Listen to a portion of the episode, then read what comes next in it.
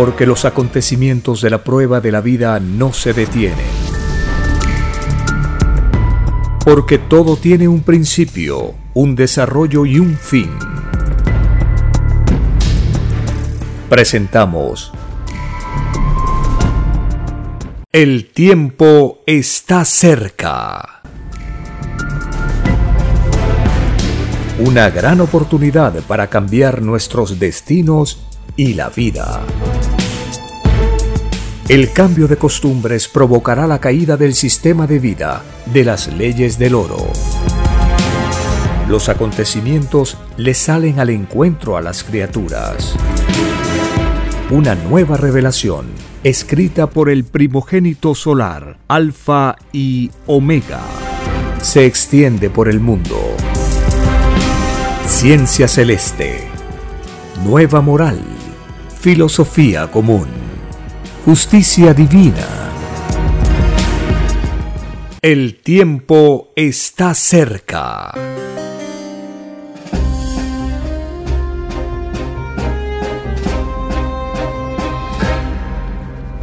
Agradeciendo al divino creador de todas las cosas, el primer trabajador del universo, iniciamos una nueva edición de este programa.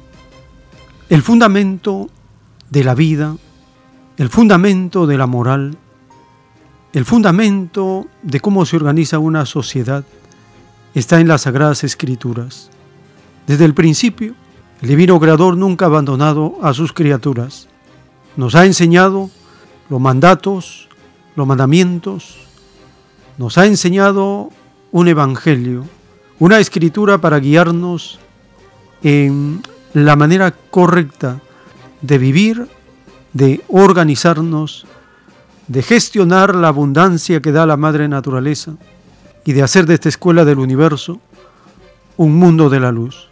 Con la llegada de la doctrina del Cordero de Dios, el planeta entró a una nueva etapa, la etapa del juicio prometido por siglos y siglos. Este juicio de Dios tiene varias etapas. El momento en el cual nos encontramos es el juicio intelectual de Dios para este mundo. Se acerca el juicio físico o solar. Las manifestaciones de la naturaleza en esas leyes de justicia muda por todas partes de la tierra nos indican que estamos muy cerca del divino juicio físico o solar. Llevamos varias décadas con la expansión de la doctrina del Cordero de Dios, traduciéndose ya los rollos, los títulos a varios idiomas. El inglés es el que tiene la mayor traducción hasta el momento y está disponible para poder compartirlo con las naciones que hablan inglés, español los 22 países, las 22 naciones que tienen al español como su lengua principal, están avisados. El Perú tiene una parte de los rollos telepáticos y desde este lugar de la Tierra, uno de los más antiguos del planeta, se extiende una nueva doctrina. El Perú tiene una posición estratégica en el continente. Varias profecías del Evangelio se refieren al Perú y los acontecimientos que vivimos en el presente nos señalan que está ocurriendo un proceso anunciado como la reina del sur se levantará en esta generación y la condenará, porque ella vino desde los fines de la tierra para buscar la sabiduría de Salomón, pero he aquí una sabiduría más grande que la de Salomón. Son referencias de las escrituras que tienen una actualidad porque la sabiduría más grande de la tierra está en el Perú. La doctrina galáctica, la ciencia celeste, la escritura telepática, los rollos del Cordero de Dios están en el Perú. Por algo será. La revelación nos va dando las luces, los datos, el porqué de las cosas. ¿Por qué está ocurriendo esto en el Perú? La doctrina y las escrituras tienen por finalidad fortalecer y perfeccionar 318 virtudes, fortalecer la fe, relacionándola con las leyes sociales que vivimos y el cosmos infinito. Esta unidad de fe, ley social y cosmos es tan poderosa que provoca una transformación de adentro hacia afuera. Las más de la se dice la doctrina, las criaturas ni cuenta se dan que son transformadas por la palabra viviente del Creador de la vida.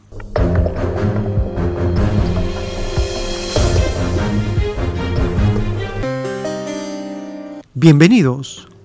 Un saludo a la familia con quien compartimos estas revelaciones y estos datos, estas notas que seleccionamos para esta jornada informativa.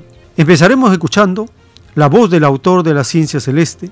Él nos habla de el significado de la parábola que dice, todo humilde es primero delante de Dios.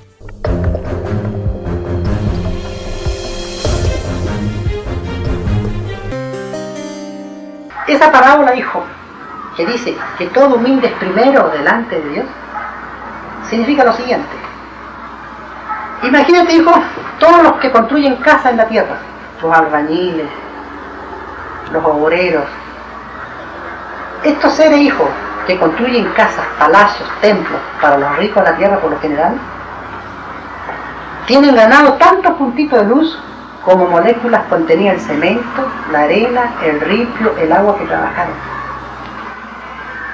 Tienen un puntaje más infinitamente superior que el dueño del edificio.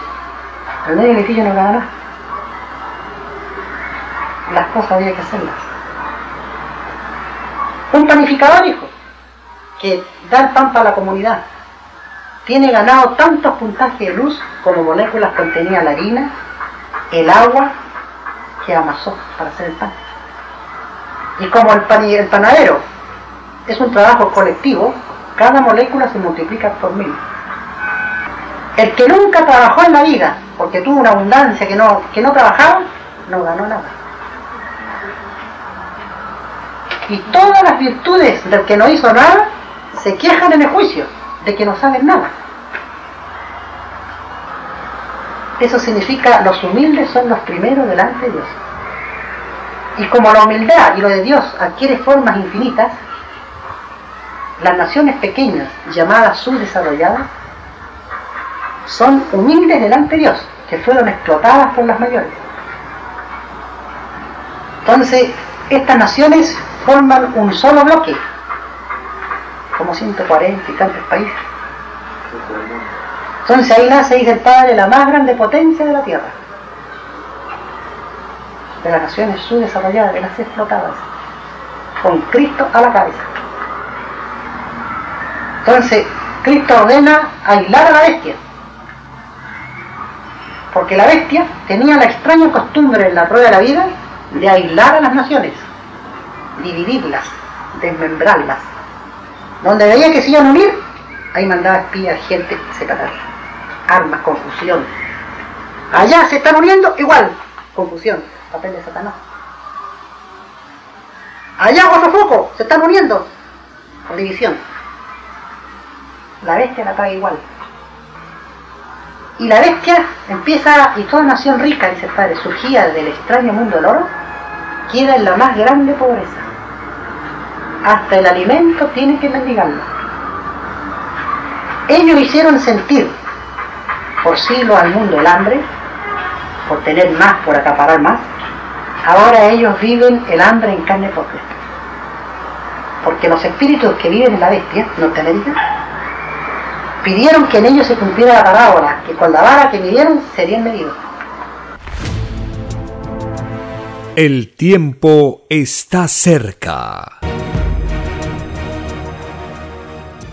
En la doctrina del Cordero de Dios, en un rollo telepático, en un párrafo, el Divino Creador nos revela, nadie es desheredado. Vuestro encuentro en la vida con los seres que os tocaron no es casualidad.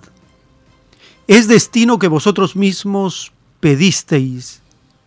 Y toda organización social salió del pedido de vida. Una nación, un pueblo o población y una familia en un hogar son pedidos que vosotros mismos los hicisteis antes de venir a la vida. Y todo está escrito en los libros solares, en el mismo punto donde se originó vuestra creación. Debéis distinguir dos creaciones en una. La creación como espíritus solares, salidos del sol alfa y el sol omega, y el pedido de vida en un lejano planeta. Lo último es una reencarnación, un modo de conocer una vida cuya forma es la carne.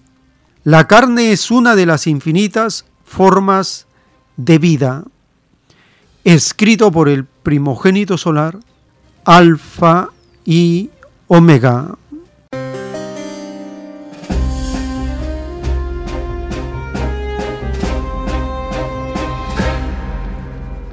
Dice el Divino Creador que no es casualidad que todos los pobladores que estemos en una nación, en un pueblo o población, no es una casualidad, es un pedido que todos hemos hecho.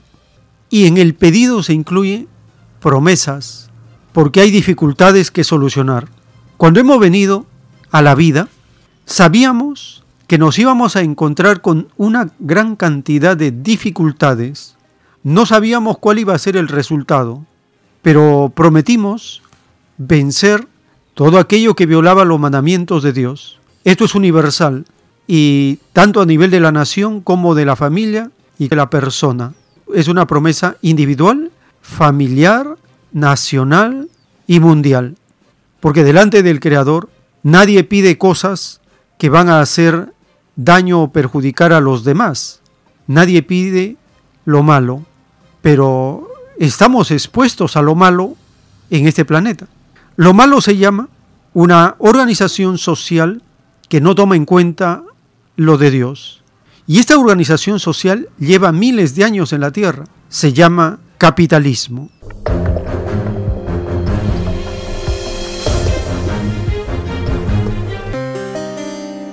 Para conocer un poco más de la nación, de la población de Perú, hemos seleccionado un documento del profesor Paolo Astorga titulado José Carlos Mariátegui, siete ensayos de interpretación de la realidad peruana.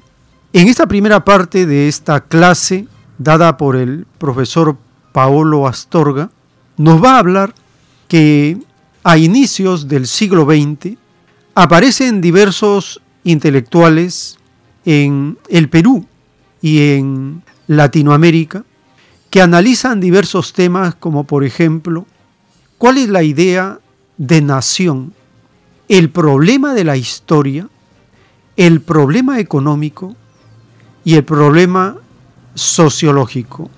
Empezamos con esta primera parte para conocer los problemas que aquejan a las naciones del tercer mundo. Una de ellas es el Perú.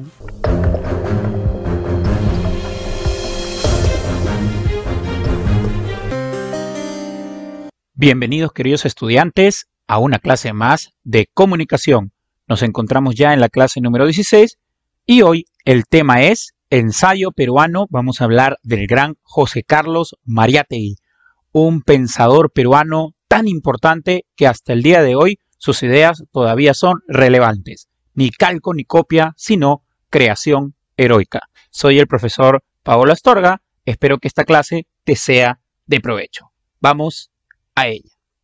Muy bien, vamos a la denominación, ¿no?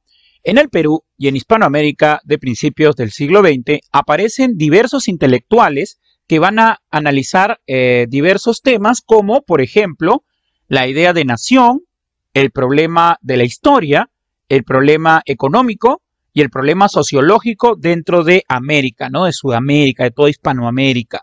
De esta manera eh, se va a pues generar toda una reflexión en torno a la problemática sudamericana y se van, van, van a, problematizar sobre estos temas. Por ejemplo, ¿qué es nación? ¿Realmente somos un continente eh, liberado, ¿no? De la opresión colonial? Esa es la primera pregunta que se hacen, ¿no? Estos intelectuales. El problema de la historia, ¿no? ¿Qué es lo que hace que seamos, eh, pues, un continente sudamericano? ¿Qué es lo que, qué es lo que nos identifica como, pues, eh, eh, de alguna manera, em, un continente, ¿no? una, una, serie de naciones que, pues, intentan, pues, darle cara a un mundo que poco a poco se va a convertir en uno globalizado, ¿no? El problema económico, quizás el más importante, ¿no? Hemos crecido como naciones, o sea, somos una Sudamérica unida, ¿no? Económicamente hablando, o todavía, todavía dependemos de los intereses coloniales de Inglaterra, España o Estados Unidos. El problema sociológico, ¿no? Un problema muy importante, ¿no? ¿Cuánto, cuánto de las desigualdades sociales, pues se ha avanzado, ¿no? Somos una nación eh, cohesiva, somos una nación unida, somos un continente unido. Esas son las preguntas que se van a hacer diversos intelectuales tanto en el Perú como en Hispanoamérica. Hoy vamos a hablar de uno de ellos. Estoy refiriendo a José Carlos Mariátegui, ¿no? Un pensador eh, muy interesante, muy importante para la constitución de lo que llamamos identidad nacional. Entonces, acompáñenme, queridos estudiantes, a sumergirnos en el pensamiento de José Carlos Mariate.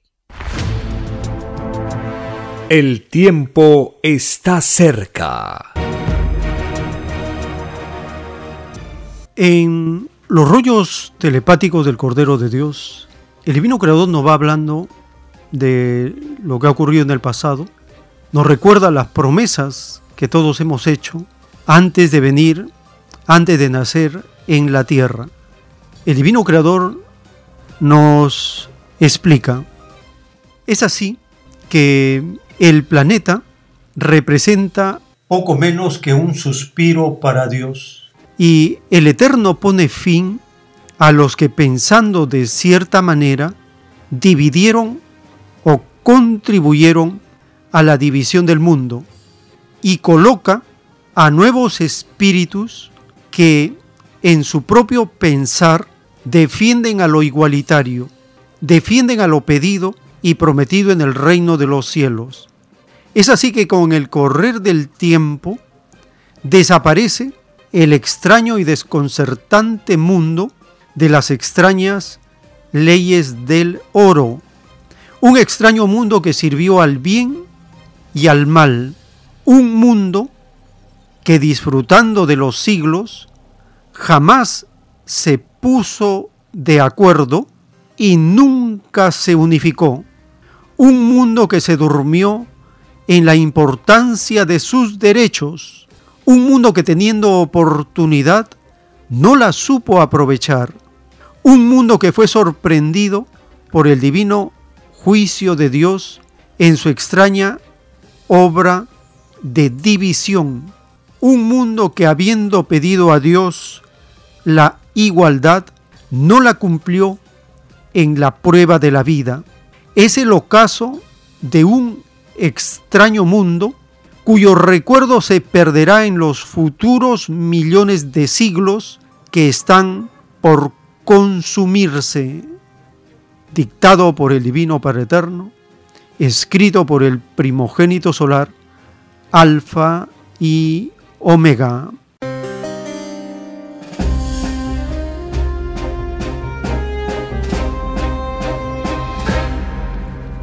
Este párrafo nos revela cómo es que aparecen de tiempo en tiempo, de época en época, espíritus que defienden lo igualitario, que defienden lo pedido y prometido en el reino de los cielos que defienden el comunismo celestial que todos hemos visto y vivido en el reino de los cielos antes de nacer en esta escuela del universo, en este planeta de pruebas.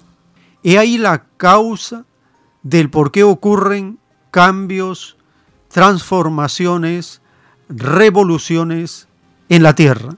Porque nacen espíritus evolucionados, más avanzados, que defienden lo igualitario, defienden lo colectivo, lo común, defienden los derechos de todos en igualdad. ¿Estamos en esa época? Sí. El Divino Creador nos dice, han nacido espíritus que traen el germen de lo común más desarrollado, más despierto, más potente que las generaciones pasadas que se durmieron en la defensa de sus derechos. Eso explica por qué en todo el planeta hay insatisfacción, hay protestas, hay exigencias de cambios profundos en las condiciones como está el sistema de vida capitalista. Y estos cambios, dice la revelación, son tan profundos que con el correr del tiempo desaparece el capitalismo de la faz de la tierra, porque una generación nueva de espíritus reencarnados en lo igualitario, en lo colectivo, están en la tierra una vez más. Así como a principios del siglo XX nacieron varias generaciones de espíritus comunistas y esto se comprobó, porque en 1917 surge la primera nación socialista en la Tierra, la primera nación de la época moderna, 1917. 1949, en China, espíritus comunistas reencarnaron y hasta el día de hoy tienen allí un sistema de vida socialista adecuado a sus propias peculiaridades, pero socialismo imperfecto al fin y al cabo.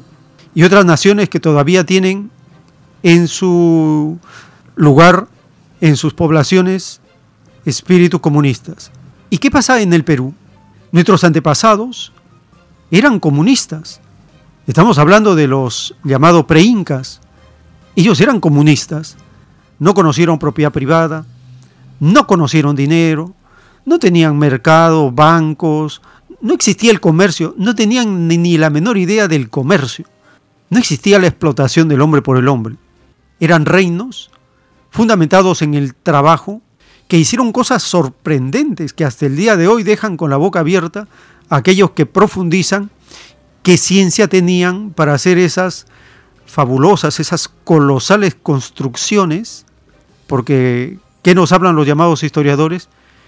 que ellos estaban en la edad de piedra, dicen, pero han hecho construcciones que parecen cortadas con láser.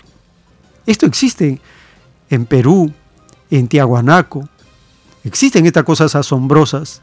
Muy bien, en base a esta revelación del por qué aparecen espíritus avanzados en la tierra, en el Perú apareció un espíritu avanzado que tenía ya desde su mismo nacimiento la inclinación por lo común, por lo igualitario.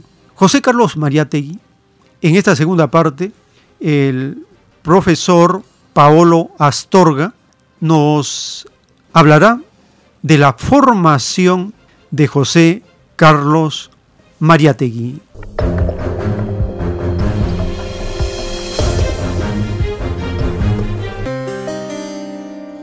Muy bien, vamos a hablar de José Carlos Mariátegui, eh, un intelectual nacido en el año de 1894 y va a morir bastante joven en el año de 1930. Gran pensador peruano que logró acercarnos uno de los primeros estudios sobre la realidad nacional, muy importante, o sea, no es cualquier persona, es uno de los intelectuales autodidactas, es decir, él mismo, ¿no? Se fue alimentando de conocimiento de la realidad nacional para poder, pues, lograr eh, producir un análisis eh, general de los problemas que aquejaban al Perú de la época, ¿no? De esta época y yo creo que hasta ahora, hasta el día de hoy, la tesis de Mariátegui todavía sigue teniendo mucho peso. Tuvo una eh, profunda formación socialista, marxista, pero a diferencia de eh, sus congéneres, Mariátegui no copia tal y cual el modelo marxista dentro de sus posturas, eh, eh, dentro de los siete ensayos de, realidad, eh, de la realidad peruana. No, sino que lo que va a hacer es más bien generar una postura muy personal, obviamente influenciada por el socialismo, para el Perú. fue de formación autodidacta, ya lo dije, ¿no? Él mismo aprendió autónomamente, ¿no? Y pues esta experiencia de lectura, ¿no? Esta experiencia de análisis de la realidad, de interpretación de la realidad, pues generó que pueda escribir esa monumental obra que hoy vamos a analizar. Además, en el año de 1928 va a fundar el Partido Comunista del Perú, ¿no? Uno de los grandes partidos masa que también pues va a ser antagónico a el Partido Aprista peruano de allá de la Torre, ¿no? Muy bien, continuamos. Bien, aquí tenemos una breve eh, infografía que quiero mostrarles sobre eh, y la escuela, ¿no? Vamos a mostrarla. Un niño que aprendió en casa, Guacho, 1902. A sus ocho años, José Carlos Mariátegui sufrió un golpe en la rodilla izquierda. Su madre viajó a Lima en busca de atención médica. El accidente lo postró en cama durante varios años. La falta de dinero y su dificultad para movilizarse. ¿No? Tuvo grandes problemas, ¿no? Hicieron que no pudiera continuar con eh, sus estudios, además de tener problemas para caminar. Sin embargo, José Carlos nunca abandonó su educación. Nunca abandonó su educación. Es muy importante. En su estadía en la clínica aprendió francés e inició su camino como autodidacta, es decir, aquella persona que aprende por sí mismo. Yo soy un convencido, queridos estudiantes, de que el verdadero aprendizaje es el aprendizaje autodidacta, es decir, aquel que se logra gracias a tu propia voluntad. Por ende, terminemos esta infografía, su amor por los libros y su disciplina le abrieron puertas en el periodismo y la filosofía al gran intelectual hoy conocido como el Amauta. Esta fuente es de Sucedió en el Perú de José Carlos Mariategui y pues eh, fue hecho por ¿no? Y obviamente Kipu, que es un, el que ha, realizado esta infografía, ¿no? La fuente de la que yo he sacado esta imagen es de Waika.pe. Muy bien, entonces como nos damos cuenta, la labor intelectual, la labor autodidacta de Mariategui se da desde niño a raíz de este golpe que sufrió en la rodilla izquierda y que lo postró en la cama y que lamentablemente también le generó más problemas a lo largo de su vida.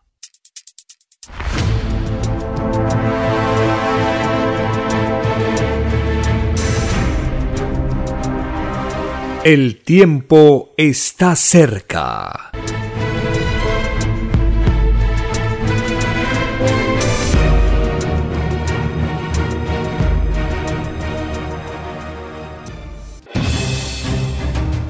El tiempo ha llegado. Hay momentos cuando el pueblo entra en un estado de soberanía y esto ocurre cuando el creador de la vida ordena cambiarlo todo. Por mandato divino, está escrito en la doctrina Alfa y Omega que deben constituirse congresos de obreros y obreras en todas las naciones. Cristo dijo en Lucas 12, verso 32, no temáis, pequeño rebaño, porque a vuestro Padre le ha placido daros el reino. Envíe sus aportes en texto y audio al 934-407-166 o solicite más información al 934-407-166. Solo una unidad común con nueva moral dará paz al mundo. Por orden de Dios Padre, el mundo será dirigido por los trabajadores. Ha llegado el tiempo para que el pueblo escoja su propio destino y se gobierne a sí mismo. Alegraos, humildes del mundo, vuestro yugo llega a su fin.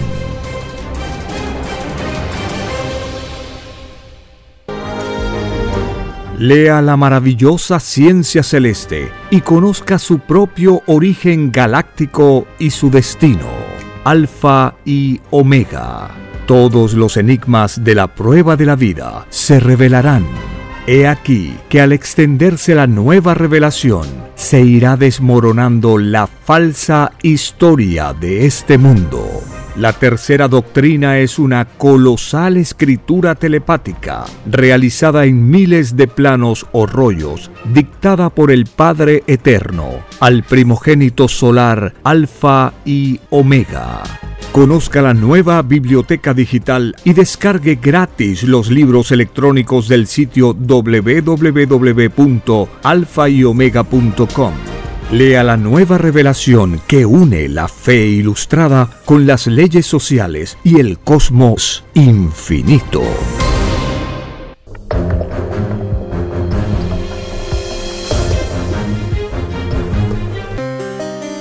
En un párrafo de los rollos telepáticos del Cordero de Dios, el Divino Creador nos dice, con la vara que midieron, así serán medidos. Ellos serán divididos entre la luz y las tinieblas. Solo aquellos seres que en sus doctrinas defienden a los explotados, humildes y despreciados, no están en esta ley. Al contrario, ellos son grandes en el reino. Todo luchador e idealista que combatió al demonio de la explotación son premiados arriba y abajo. Sí, hijito, así es. A todo luchador de izquierda les prenderemos en sus pechos el corderito de plata, símbolo de la inocencia de sus propios ideales y no existe en el universo ideal más grande que aquel que defiende a mis humildes, porque son los primeros en el libre albedrío del Padre, escrito por el primogénito solar, Alfa y Omega.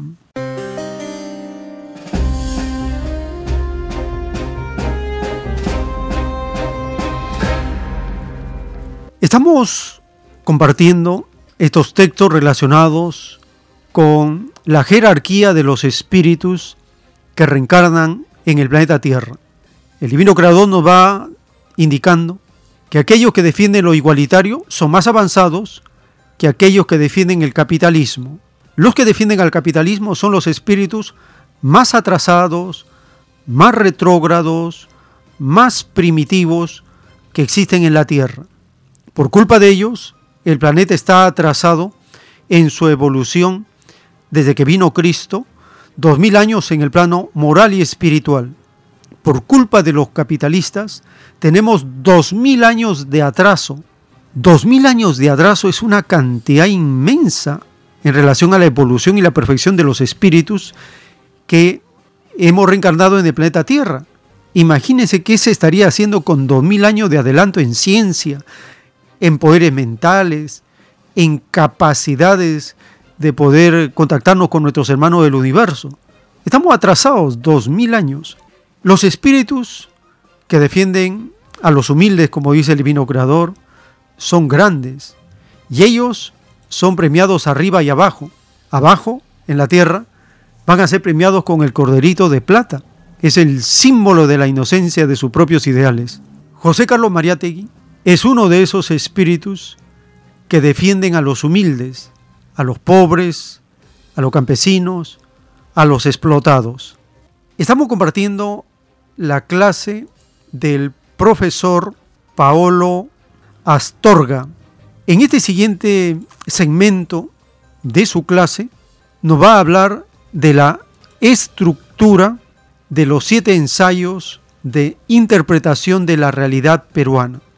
Empieza con una advertencia del propio autor, el esquema de la evolución económica, el problema del indio, el problema de la tierra, el proceso de la instrucción pública, el factor religioso, el regionalismo y centralismo y el proceso de literatura.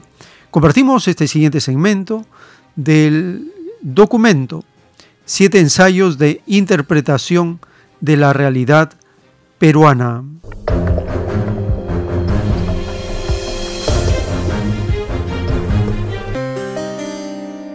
Muy bien, ahora vamos a hablar de su obra cumbre, su obra más importante, Siete ensayos de interpretación de la realidad peruana.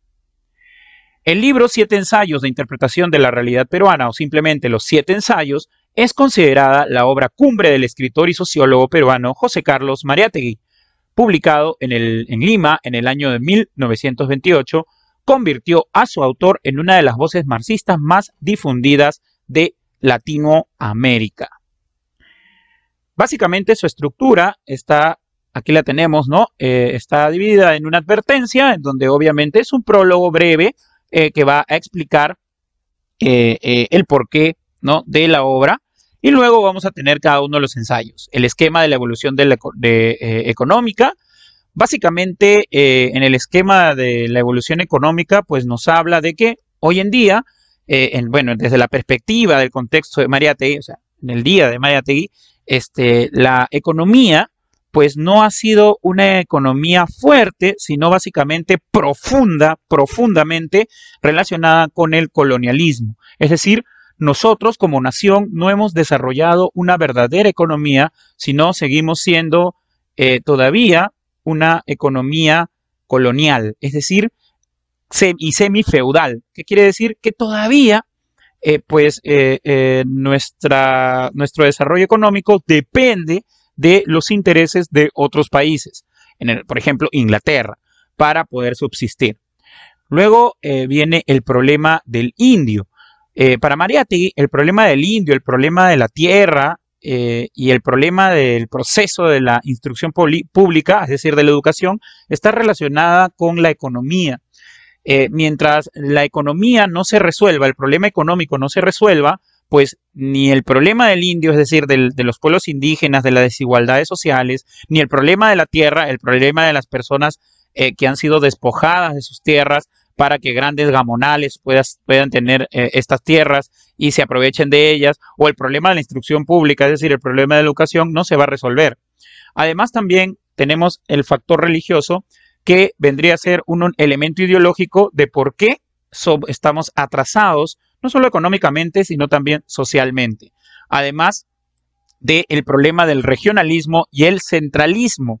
El centralismo, es decir, Lima como la capital que pues engloba, aglutina todo el poder y sobre todo todo, eh, vamos a decirlo así, las oportunidades que no permiten que pues las regiones se puedan desarrollar y que genera pues una monstruosa burocracia. Por último, eh, Mariátegui también eh, escribe un ensayo sobre el proceso de la literatura relacionado siempre desde aspectos ideológicos y políticos. El tiempo está cerca. De acuerdo al proceso electoral que se está realizando en el Perú, nos encontramos en un silencio de mm, los candidatos. No se puede mencionar una mm, propaganda para ningún candidato de los que están en este proceso electoral.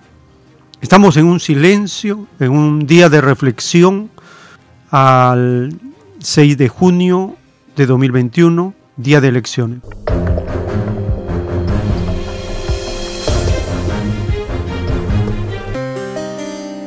Todo listo en Perú para la celebración de la segunda vuelta de las presidenciales este domingo. La propaganda política está prohibida. También desde esta jornada hasta el 7 de junio se impone la ley seca que prohíbe la venta de bebidas alcohólicas. Las Fuerzas Armadas reafirman su compromiso de respetar la voluntad popular en los comicios. Desde el ejército rechazan las acusaciones de parcialidad, las mismas que fueron emitidas por algunos medios contra los órganos electorales. Según informan desde el Jurado Nacional de Elecciones, 15 misiones internacionales, compuestas por más de un centenar de integrantes, velarán por la transparencia en estas votaciones. Se trata de observadores que representan a la Unión Europea, Organización de Estados Americanos y a la Unión Interamericana de Organismos Electorales. El tiempo está cerca. Muy bien, vamos a entrar al segmento de las llamadas telefónicas haciendo la aclaración respectiva, por tanto, Las llamadas deben estar referidas al campo de la reflexión filosófica, económica, política, social, cultural, sin hacer referencia a los candidatos que están en esta competencia electoral. Podemos hablar de la derecha, el socialismo, el capitalismo, hablar en términos de filosofía, de concepción filosófica, doctrinaria, moral, de las escrituras. Podemos hablar a modo de una reflexión de cómo este proceso impacta en la vida de la nación en términos genéricos, sin mencionar a los candidatos. Porque tenemos que hacer el cuidado respectivo de las sanciones que impone este sistema de fuerza contra los medios de difusión como Radio Cielo. Debemos cuidar este espacio, esta emisora, que es un David que lucha contra los gigantes, que resiste por gracia del divino creador de todas las cosas, y se supone que hemos asimilado conceptos, términos, categorías, ideas nuevas en estos campos que nosotros compartimos constantemente. El campo de la filosofía, de la moral, de la justicia, de los derechos, de la historia. Hay bastantes temas para hablar, todo relacionado con nuestra propia concepción como cristianos de izquierda, como cristianos comunistas, que defendemos la moral, los diez mandamientos, defendemos el Evangelio, defendemos todas las causas justas del pueblo, de los humildes, de los obreros, de los campesinos, de los explotados, porque somos parte de ese pueblo. Estos procesos de cambio no se pueden detener. Dice la doctrina del Cordero de Dios, la naturaleza no se detiene, los cambios sociales tampoco se detienen. Haciendo esa aclaración respectiva, abrimos las líneas telefónicas si tienen a bien participar. Teléfonos en la ciudad de Lima, 472-3110, 472-3184 y desde las regiones, marcando el 01 472 3383. Tenemos un primer contacto. Aló, su nombre, ¿de dónde se comunica? Y a Salvador Juan Luis. Adelante, hermano, le escuchamos. Hermano, que Dios te bendiga. Eh, hermano, solamente dejamos en mano de Dios este proceso que está llevándose a cabo, claro que no se puede mencionar ya los nombres de quién, pero yo solamente digo, Dios quiera que haya un cambio rotundo desde 200 años y aparte sigue la producción que impide es imposible digamos, cómo librar esta situación. Dios quiera, pues, digamos, que eh, cualquier gobernante que entre, que pudiera cambiar esa estructura política de que desgraciadamente está causando de todo a la pobreza y, favoreciendo a los grandes capitalistas que cada día son más ricos y los pobres más pobres. En ese sentido debería, pues, siendo un país rico, donde hay tanta pobreza es algo lamentable, que no hay ni siquiera acá se puede fabricar una cuchara, todo es importado, desgraciadamente. Entonces, mi hermano, también quiero felicitar a usted en forma especial por lo que usted, cada día que pasa, sigue escuchando por los pueblos, y, aquí en forma espiritual y, en forma, digamos, este, política necesitación, hermano. Bueno, gracias. Muchas gracias, hermano. Ese es el sentido de la reflexión. Las invocaciones revolucionarias del pueblo hacia Dios, el creador de la vida, del trabajo y la justicia, son urgentes, necesarias y potentes en este momento donde las tinieblas quieren empañar, corromper la sana moral, las sanas costumbres de un pueblo trabajador, de un pueblo que tiene virtudes que tiene costumbres sanas. Frente a esa tiniebla que amenaza la nación, se alza la voz, se alza el clamor del pobre, del oprimido, del explotado, tal como lo menciona las Sagradas Escrituras. El clamor de los humildes es escuchado por el Divino Creador, pero tal como nos enseña sus mandamientos, el Divino Padre no quiere que el mérito sea de Él, que Él haga nuestro trabajo, que Él haga nuestra tarea. No, quiere que nosotros mismos hagamos nuestra tarea. Solo así aprendemos. Porque cuando un padre le hace el trabajo, la tarea a su niño o a su niña, le está perjudicando. El niño o la niña no va a poder aprender por sí mismo a solucionar los problemas.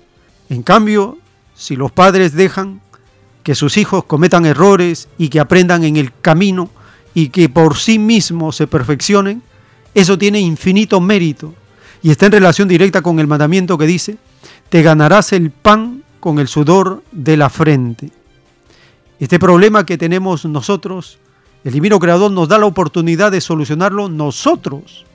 Es correcto, es dable, está dentro de la psicología humana y de la fe el clamor, la invocación, la oración poderosa, la oración revolucionaria a Dios, sí. Cristo enseñó una oración revolucionaria cuando dijo, Padre nuestro que estás en el cielo, venga a nosotros tu reino y que se haga tu voluntad acá en la tierra como se hace en el cielo. Ese es un párrafo, es un verso revolucionario, porque está hablando del cambio de sistema de vida, del cambio de gobierno, está hablando del cambio de leyes, está anunciando la abolición del capitalismo en el primer párrafo del Padre Nuestro. Y si analizamos los siguientes, nos habla de todo el programa de gobierno de Dios para la tierra. Así son las oraciones revolucionarias de Dios desde la concepción del cristianismo de izquierda y del cristianismo comunista. En cambio, lo religioso no es así.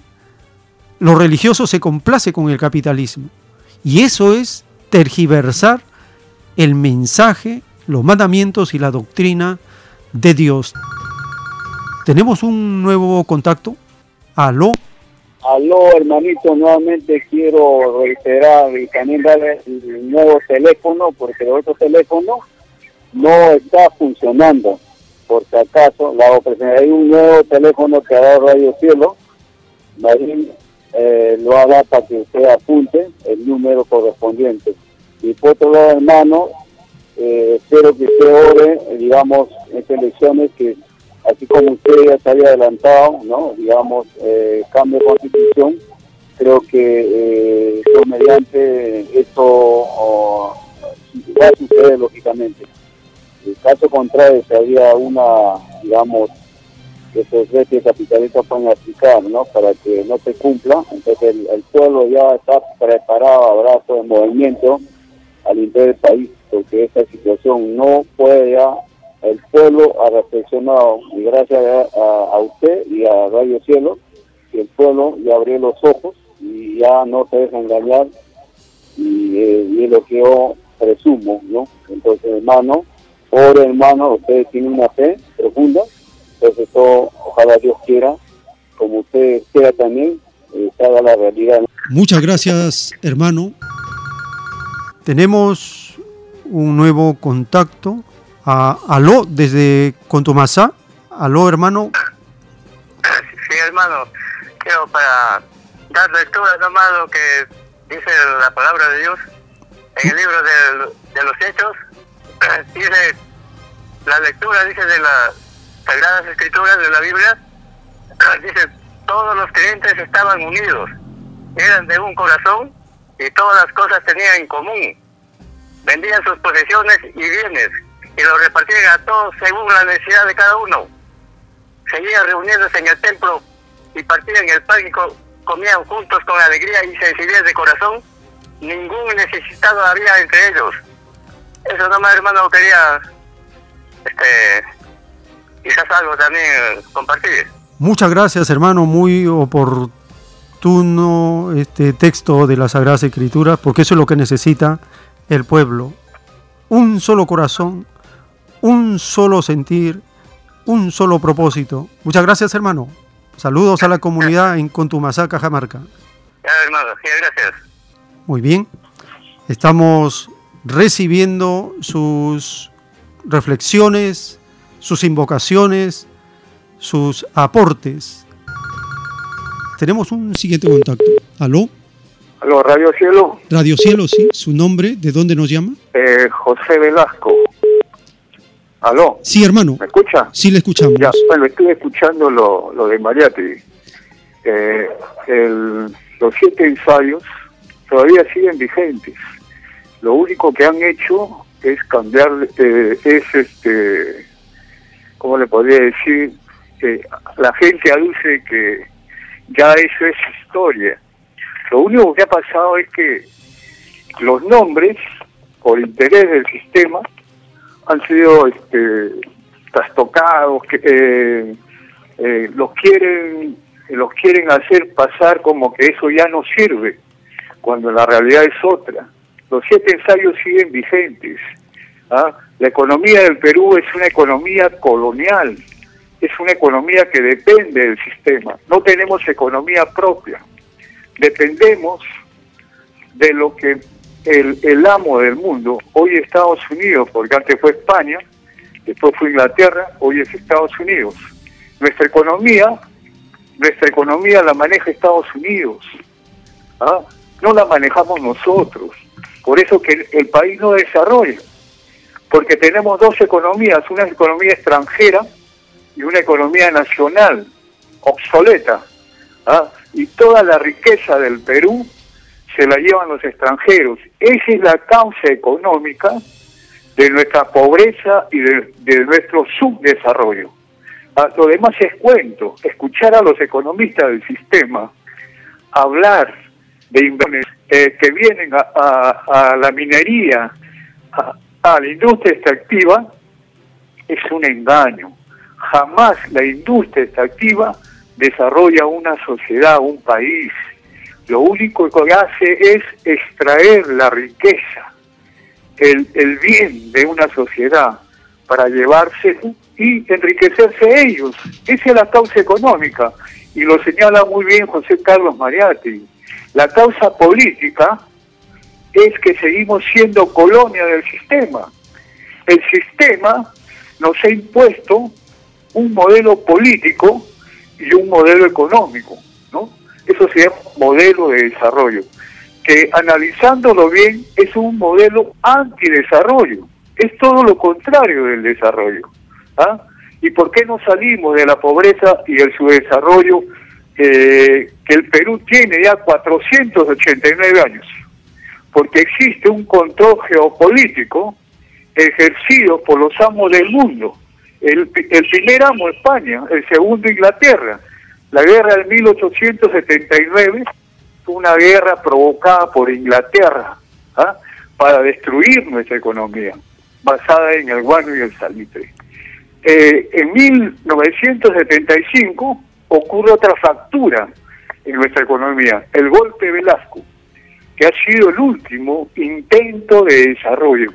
Hay mucha gente que habla en contra de Velasco, pero analizando bien el modelo económico, las políticas económicas desarrolladas durante el gobierno de Velasco, eso era un intento de desarrollo que fue frustrado, paralizado por el golpe de Estado del, de agosto de 1975. Ahí fue la tercera fractura. Hemos tenido tres fracturas a través de nuestra historia. ¿Fractura qué cosa es en historia? Es un golpe tremendo que se le da a una sociedad para evitar sus cambios, para destruir su economía, para destruir sus estructuras.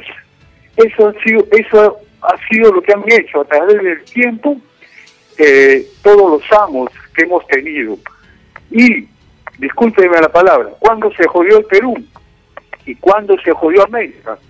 Cuando llegó Colón a América en 1492 y cuando llegó Pizarro a Perú en 1532 y cuando llegó Cortés a México en 1520. Ahí se jodió América. ¿Ah? nos han vuelto esclavos del sistema, nos han vuelto colonia a toda América. Y esa es la razón por la cual América sigue siendo colonia y nunca va a desarrollar mientras tenga una economía colonial, como lo dice Mariati. Es correcto lo que dice Mariati y sigue vigente lo que dice Mariati. Es hora, el momento del cambio y esta es la oportunidad para empezar un cambio que vamos a ver si a través del tiempo se realiza como debe ser. Eso es todo, muchas gracias. Gracias por la oportunidad. Muchas gracias. Muchas gracias por su gran aporte para ir comprendiendo mejor la realidad que estamos viviendo. De esta manera terminamos este segmento. Luego, en la siguiente hora, volveremos a abrir el espacio para seguir reflexionando, compartiendo y así vamos autoformándonos en los diversos campos.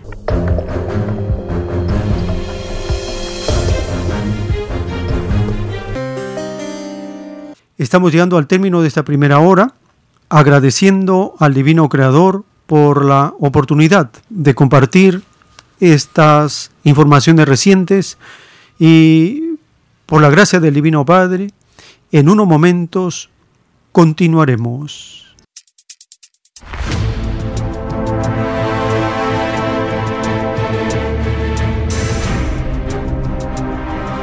El tiempo está cerca.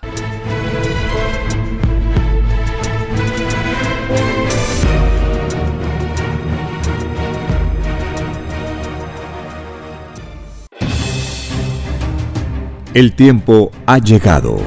Hay momentos cuando el pueblo entra en un estado de soberanía y esto ocurre cuando el creador de la vida ordena cambiarlo todo. Por mandato divino, está escrito en la doctrina Alfa y Omega que deben constituirse congresos de obreros y obreras en todas las naciones. Cristo dijo en Lucas 12, verso 32, no temáis, pequeño rebaño, porque a vuestro Padre le ha placido daros el reino. Envíe sus aportes en texto y audio al 934-407-166 o solicite más información al 934-407-166. Solo una unidad común con nueva moral dará paz al mundo. Por orden de Dios Padre, el mundo será dirigido por los trabajadores. Ha llegado el tiempo para que el pueblo escoja su propio destino y se gobierne a sí mismo. Alegraos, humildes del mundo, vuestro yugo llega a su fin.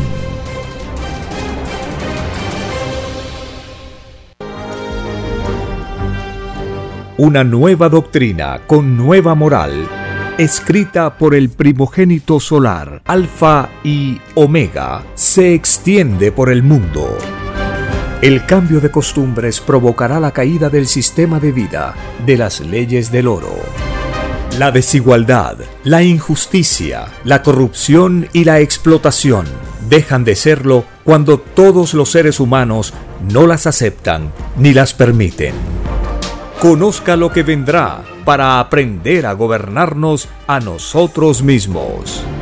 Solo una unidad común y con nueva moral dará paz al mundo. Alfa y Omega. Comparta gratuitamente todos los libros en formato PDF de la página web www.alfayomega.com.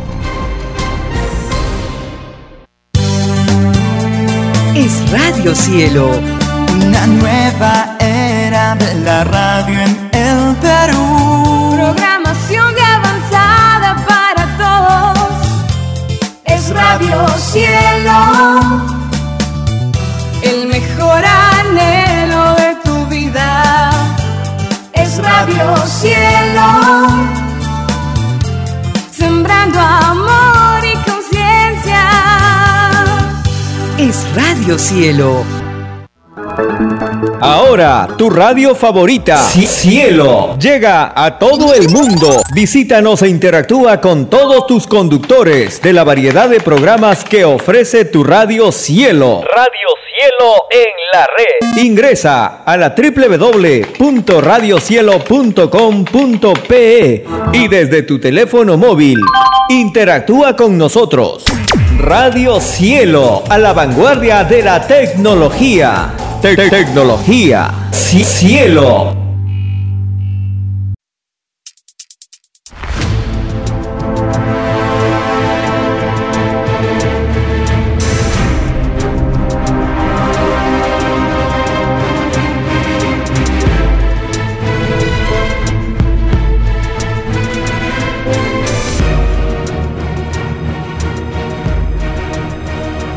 Porque los acontecimientos de la prueba de la vida no se detienen. Porque todo tiene un principio, un desarrollo y un fin. Estamos compartiendo. El tiempo está cerca. Una gran oportunidad para cambiar nuestros destinos y la vida. El cambio de costumbres provocará la caída del sistema de vida, de las leyes del oro. Los acontecimientos le salen al encuentro a las criaturas. Una nueva revelación, escrita por el primogénito solar, Alfa y Omega, se extiende por el mundo. Ciencia celeste, nueva moral, filosofía común justicia divina. El tiempo está cerca.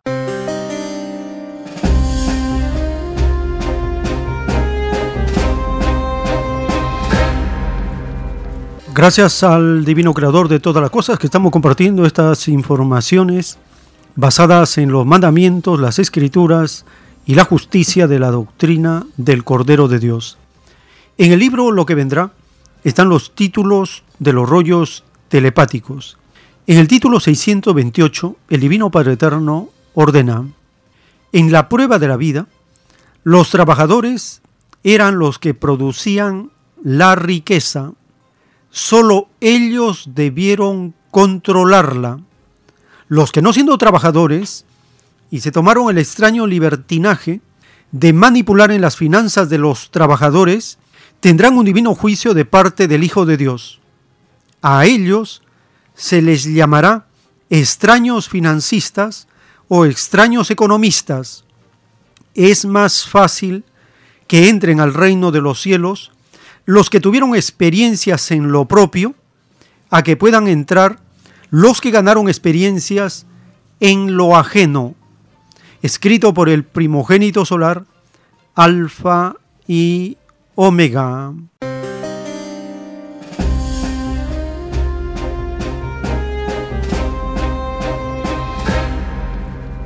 Porque dice la revelación del Cordero de Dios que siempre los capitalistas a la derecha siempre le han tenido un temor al pueblo, porque las grandes inteligencias están en el pueblo.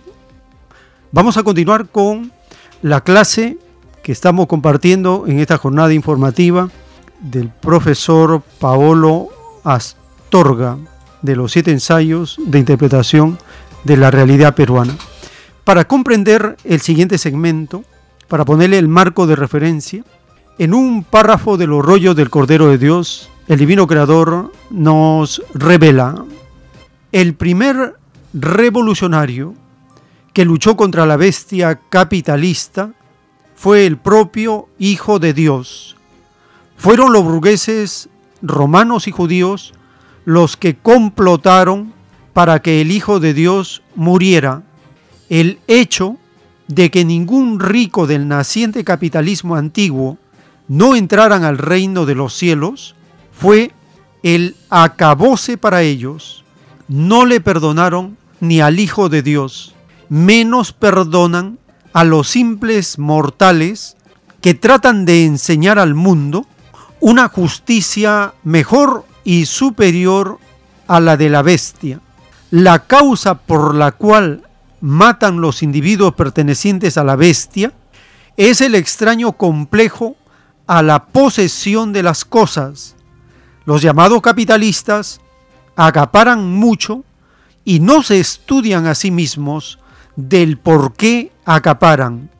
No le dan importancia a la filosofía para poder entender a la vida y al carecer de causa filosófica, sus extraños acaparamientos se tientan con facilidad en el uso de la fuerza, porque en el instante de acaparar no pensaron en las necesidades de las criaturas del planeta, se hicieron individualistas en la lucha colectiva para ganarse el sustento para vivir. Escrito por el primogénito solar, Alfa y Omega.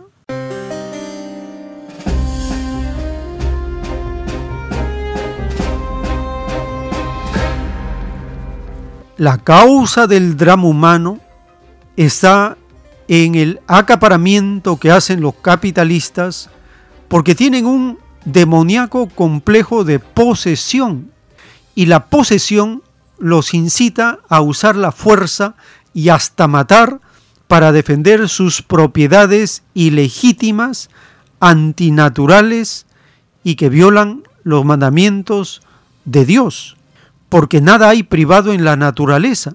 ¿De dónde sacaron ellos la palabra esto es mío?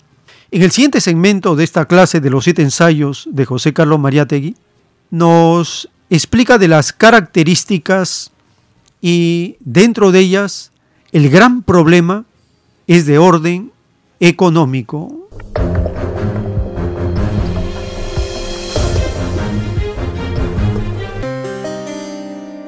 Bien, vamos a las características básicas de siete ensayos, de los siete ensayos de Mariátegui. Primero, los siete ensayos abarcan diversos temas, la evolución económica, el problema del indio, el problema de la tierra, la instrucción pública, que es la parte de educación, el factor religioso, el regionalismo versus el centralismo y un proceso o enjuiciamiento de la literatura nacional.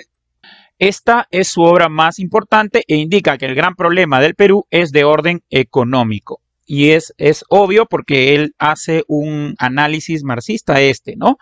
¿Qué es lo que está planteando? Que nosotros no hemos desarrollado una verdadera economía, es decir, no podemos desarrollarnos como nación porque todavía, porque todavía seguimos teniendo muchos problemas. ¿Y cuáles son los problemas que expone? Aquí están, ¿no? El libro expone diversos problemas relacionados con la realidad nacional de orden económico. Primero, el colonialismo, tanto cultural como económico, principalmente de Francia e Inglaterra. Es decir, nosotros no somos una nación, como diría luego, como diría antes Prada, ¿no? No somos una nación que ha desarrollado, por ejemplo, industria, sino que dependemos todavía de pues las economías de Francia e Inglaterra, ¿no? De economías foráneas que van a, colonizarnos, ¿no es cierto? Eh, tanto en pensamiento cultural como en pensamiento y también pues una práctica económica.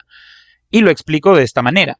Eh, por ejemplo, nosotros eh, somos un país hasta ahora que simplemente vende materias primas, ¿no? Que no ha podido procesar estas materias primas y generar una industria nacional que nos permita, pues, estar a la altura de los mercados internacionales, por ejemplo. Si no, simplemente vendemos nuestras materias primas. Somos algo así, entre comillas, como la chacra del mundo, en donde estos extraen nuestras materias primas, ellos la procesan y nos las vuelven a vender a un precio elevado, ¿no? Básicamente, el colonialismo, tanto cultural como económico, busca eso. Y según Mariategui, pues cuando nosotros no hayamos desarrollado una verdadera economía, una economía que prime con base a lo nacional, a lo verdaderamente nacional, pues nunca podremos ser un país de primer mundo. Si solo somos un país agroexportador, de materias primas, ¿no? Nunca lograremos ser una nación poderosa. Simplemente seremos algo así como un apéndice de otros países poderosos, en este caso en el contexto de Mariati, Francia e Inglaterra, ¿no? Hoy en día, pues Estados Unidos y China, ¿no? Muy bien. Luego tenemos las desigualdades sociales, es decir, la intenta pues este Mariátegui analizar estas reivindicaciones indígenas y de los pueblos originarios. Él plantea en el problema de la tierra que el gran problema o el gran problema del indio ha sido que se les ha despojado de sus tierras, porque ¿a quién le pertenece la tierra? Es una pregunta interesante, ¿no es cierto? ¿A quién le pertenece la tierra? Y pues para Mariátegui la tierra le pertenece a los pueblos originarios, es decir, a los indígenas, que a través de una serie de procesos eh, de despojo de tierra, gracias a grandes hacendados que él los va a llamar gamonales, eh, pues este, despojaron de las tierras a estas comunidades que vivían de la tierra, o sea, que cuyo único sustento era el trabajo agrícola de la tierra, y pues eh, esto generó que muchos, muchos indígenas terminen pues empobrecidos, esclavizados o vayan a la capital pues a eh, vivir este, como semi-esclavos, ¿no? El tiempo está cerca. En un párrafo de los rollos del Cordero de Dios, el Divino Padre Eterno nos recuerda, en el reino todos son unidos, son hermanos. Allí se cumple la moral viviente de los mandamientos los mismos que os fueron dados. Y junto con la roca religiosa está también otra roca, no menos soberbia y orgullosa. Esa roca es el capitalismo. Sabiendo estos demonios que ningún rico ha entrado al reino de los cielos, siguen acaparando riquezas. Por estos demonios de la ambición fue escrito, es más fácil que entre un camello por el ojo de una aguja que un rico en el reino de los cielos. Doble violación, porque fueron avisados y no hicieron caso. De verdad os digo que por causa de estos ambiciosos, esta generación no entrará al reino de los cielos, porque habéis compartido el sistema de vida, habéis probado el fruto del demonio, habéis disfrutado de la ciencia del bien, la ilusión que es causa del dinero. Sé que de algo tenéis que vivir, mas ¿no estaba primero vuestro Creador por sobre todas las cosas? ¿Qué entendéis por sobre todas las cosas? Lo es también por sobre todo sistema de vida, y con mayor razón cuando ese sistema de vida es producto de demonios que hicieron caso omiso de mis mandamientos, escrito por el primogénito solar, Alfa y Omega.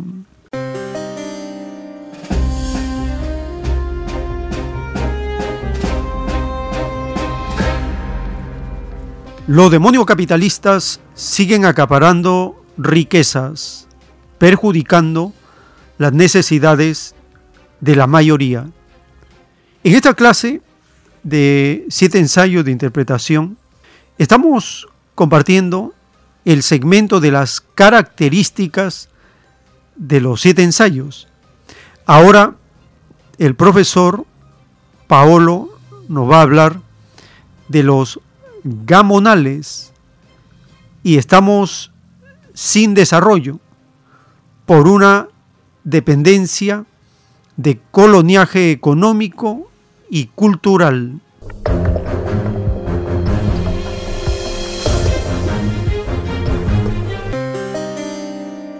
El problema de la tierra está referido al gamonal. ¿Y qué es el gamonal? Es un gran señor casi feudal, ¿no? aunque no estamos hablando de la Edad Media, que ha despojado de sus tierras a las comunidades y para que estas comunidades pues no queden en abandono, las obliga a trabajar de una manera casi semiesclava, ¿no? Y de esta manera, pues, se obtiene el poder, ¿no? Eh, recién, recién, eh, la idea del gamonal va a desaparecer todavía en los 70, en el año de, los, en el año de 1970, en esos años, cuando, eh, pues, se da la dictadura militar del general Juan Velasco Alvarado, quien va a pues dar la famosa reforma agraria, que también va a tener sus dificultades, ¿no? Entonces, eh, tres, tres puntos muy importantes de orden económico. Primero, eh, ¿por qué el Perú tiene dificultades para desarrollarse como una nación fuerte? Primero, porque vivimos todavía, hasta el día de hoy, en un colonialismo cultural y económico, ¿no? ¿Por qué? Primero cultural, porque no hemos desarrollado una idea de nación fuerte, todavía tenemos grandes brechas de desigualdad, no todos los peruanos nos consideramos peruanos, lamentablemente es así, y también tenemos un colonialismo de orden, de orden económico, es decir, no podemos surgir como una nación fuerte, económicamente fuerte y autónoma, es decir, por ejemplo, tener una industria nacional, ¿no? Eh, no sé si se han dado cuenta, queridos estudiantes, pero en el Perú nosotros no producimos televisores, ni celulares, ni autos, no tenemos casi ninguna industria. Es más, nuestras propias minas están concesionadas. Es decir, otras personas, otros países vienen a extraer el mineral, el petróleo, por ejemplo, y se lo llevan. O sea, somos un país en donde lo único que pues eh, hacemos es, eh, este tú, este, Francia, Inglaterra, China, este, quieres, eh, eh, mira, yo tengo una mina, este, tú tienes la infraestructura ya, 50 años te doy esto y tú pagas un porcentaje que le vamos a llamar llamar canon minero y listo. Y así nosotros, entre comillas, queremos generar desarrollo. Ningún país que solamente se dedique a la extracción, es decir, a la venta de materias primas, va a poder, pues, obviamente convertirse en una superpotencia. No, es imposible eso. Más bien, los países que se han convertido en superpotencias, Estados Unidos, China, Japón, etcétera, han, ¿qué cosa han hecho? Han desarrollado una industria nacional y han intentado, han intentado, y hasta ahora lo, siguen intentando, pues eh, eh, cerrar brechas de desigualdad, ¿no es cierto?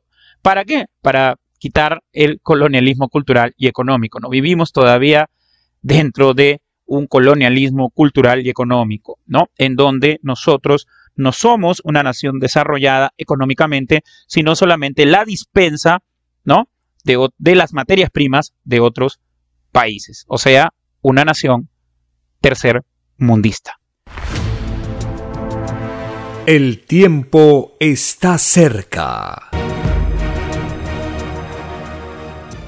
En la doctrina del Cordero de Dios, en un párrafo de un rollo telepático, el Divino Padre Eterno nos revela. El mundo presenciará hechos espeluznantes de toda una dinastía que quiso repartirse el mundo acaparando oro. He aquí el demonio de este mundo y no hay otro. De este demonio han salido todos los demás. He aquí a los corruptores del mundo He aquí a los traficantes de inocencias. He aquí a los compradores de mentes. He aquí a Satanás que lucha contra la divina moral de las escrituras del Padre, utilizando la extraña moral salida del oro. He aquí a Satanás luchando contra la igualdad enseñada por el Padre. De verdad os digo que la igualdad vence en este mundo a la extraña moral salida del oro, escrito por el primogénito solar, Alfa y Omega.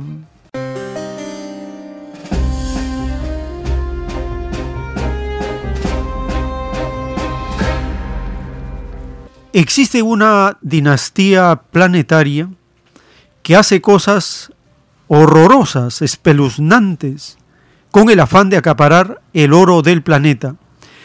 Y ellos han puesto un molde que se replica en todas las naciones. En el Perú también existe una dinastía de demonios que quiere acaparar el oro, las riquezas y el poder.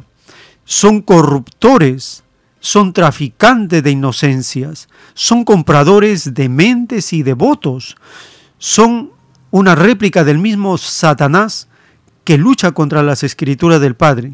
Pero dice el Padre Eterno que la igualdad vence en este mundo a la extraña moral de los corruptos derechistas, neoliberales, capitalistas, cuyo Dios es el oro.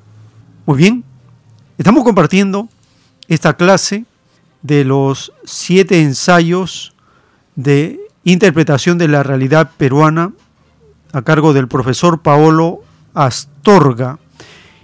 En esta parte final de las características de los siete ensayos, nos habla de la desigualdad social, del extractivismo, de la contaminación de la tierra, de los elementos naturales.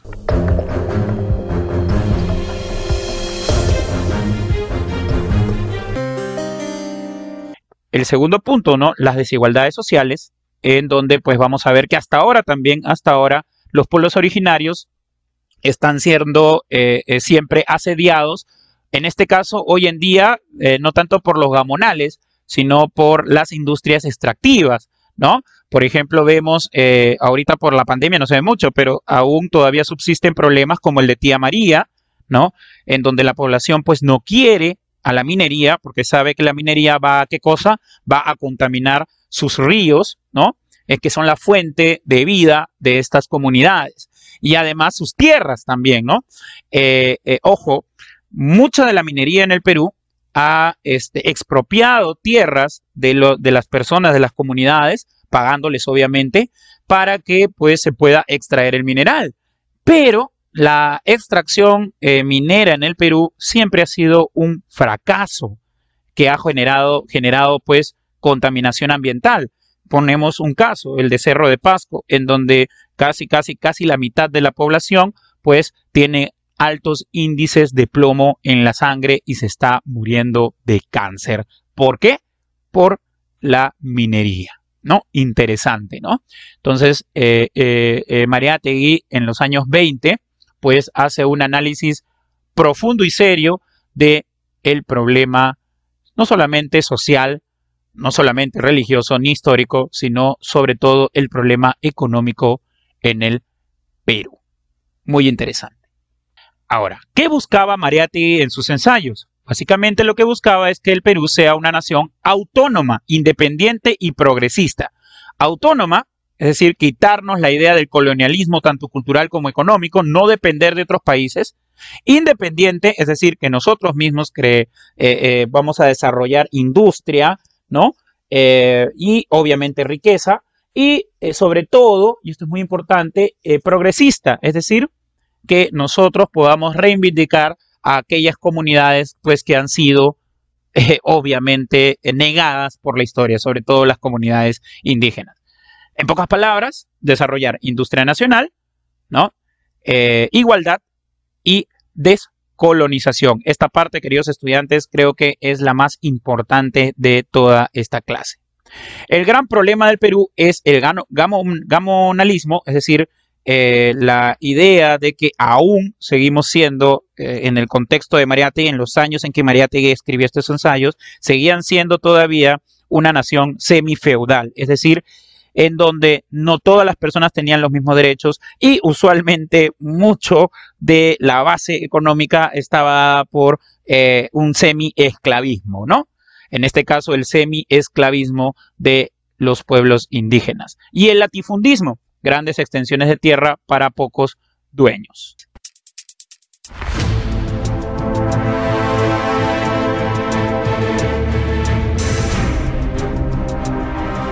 El tiempo está cerca.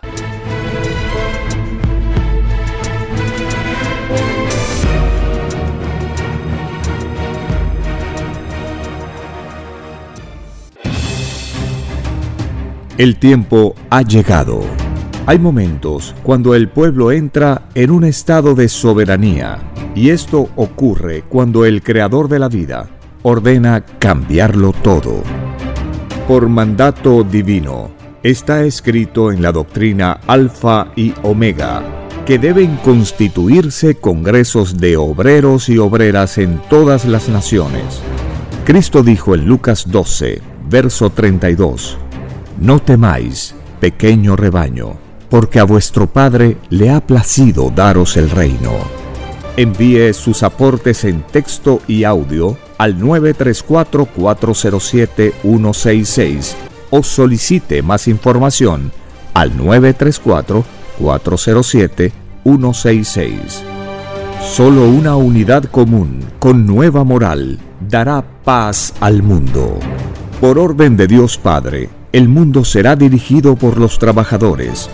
Ha llegado el tiempo para que el pueblo escoja su propio destino y se gobierne a sí mismo. Alegraos, humildes del mundo, vuestro yugo llega a su fin.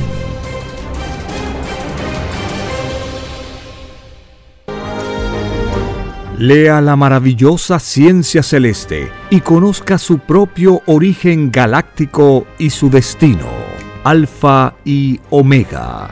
Todos los enigmas de la prueba de la vida se revelarán. He aquí que al extenderse la nueva revelación, se irá desmoronando la falsa historia de este mundo. La tercera doctrina es una colosal escritura telepática, realizada en miles de planos o rollos, dictada por el Padre Eterno, al primogénito solar Alfa y Omega. Conozca la nueva biblioteca digital y descargue gratis los libros electrónicos del sitio www.alfayomega.com. Lea la nueva revelación que une la fe ilustrada con las leyes sociales y el cosmos infinito.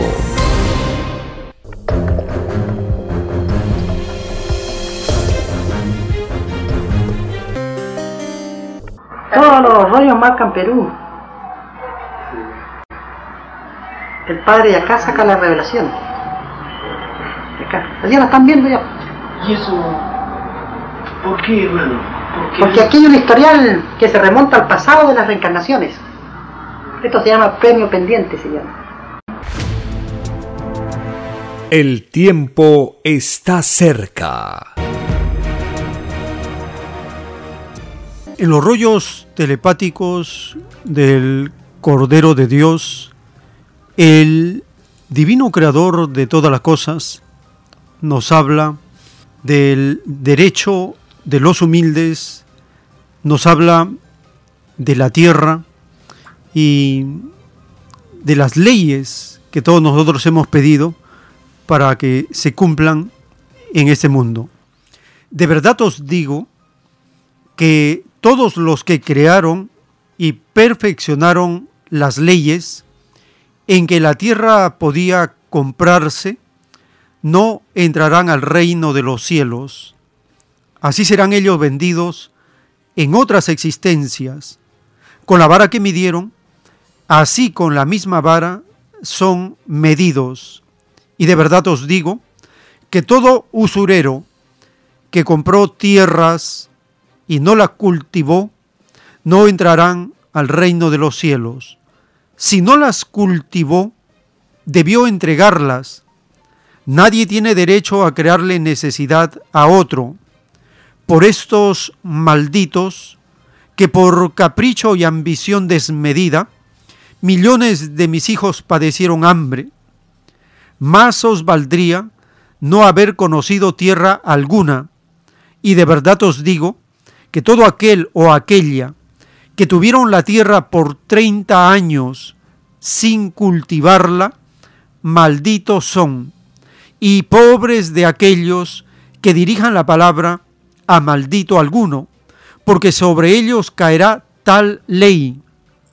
La tierra nunca debió comerciarse, ni nada de lo que ha creado la mente. Vuestro Creador no os cobra por haberos dado la vida. Y de verdad os digo que todo aquel que cobró o pagó en la vida no entrará al reino de los cielos. Y de verdad os digo que los creadores de vuestro sistema de vida basado en el oro, malditos son, porque el pecado que cometieron es no permitir que una humanidad entera no entre al reino de los cielos, escrito por el primogénito solar, Alfa y Omega.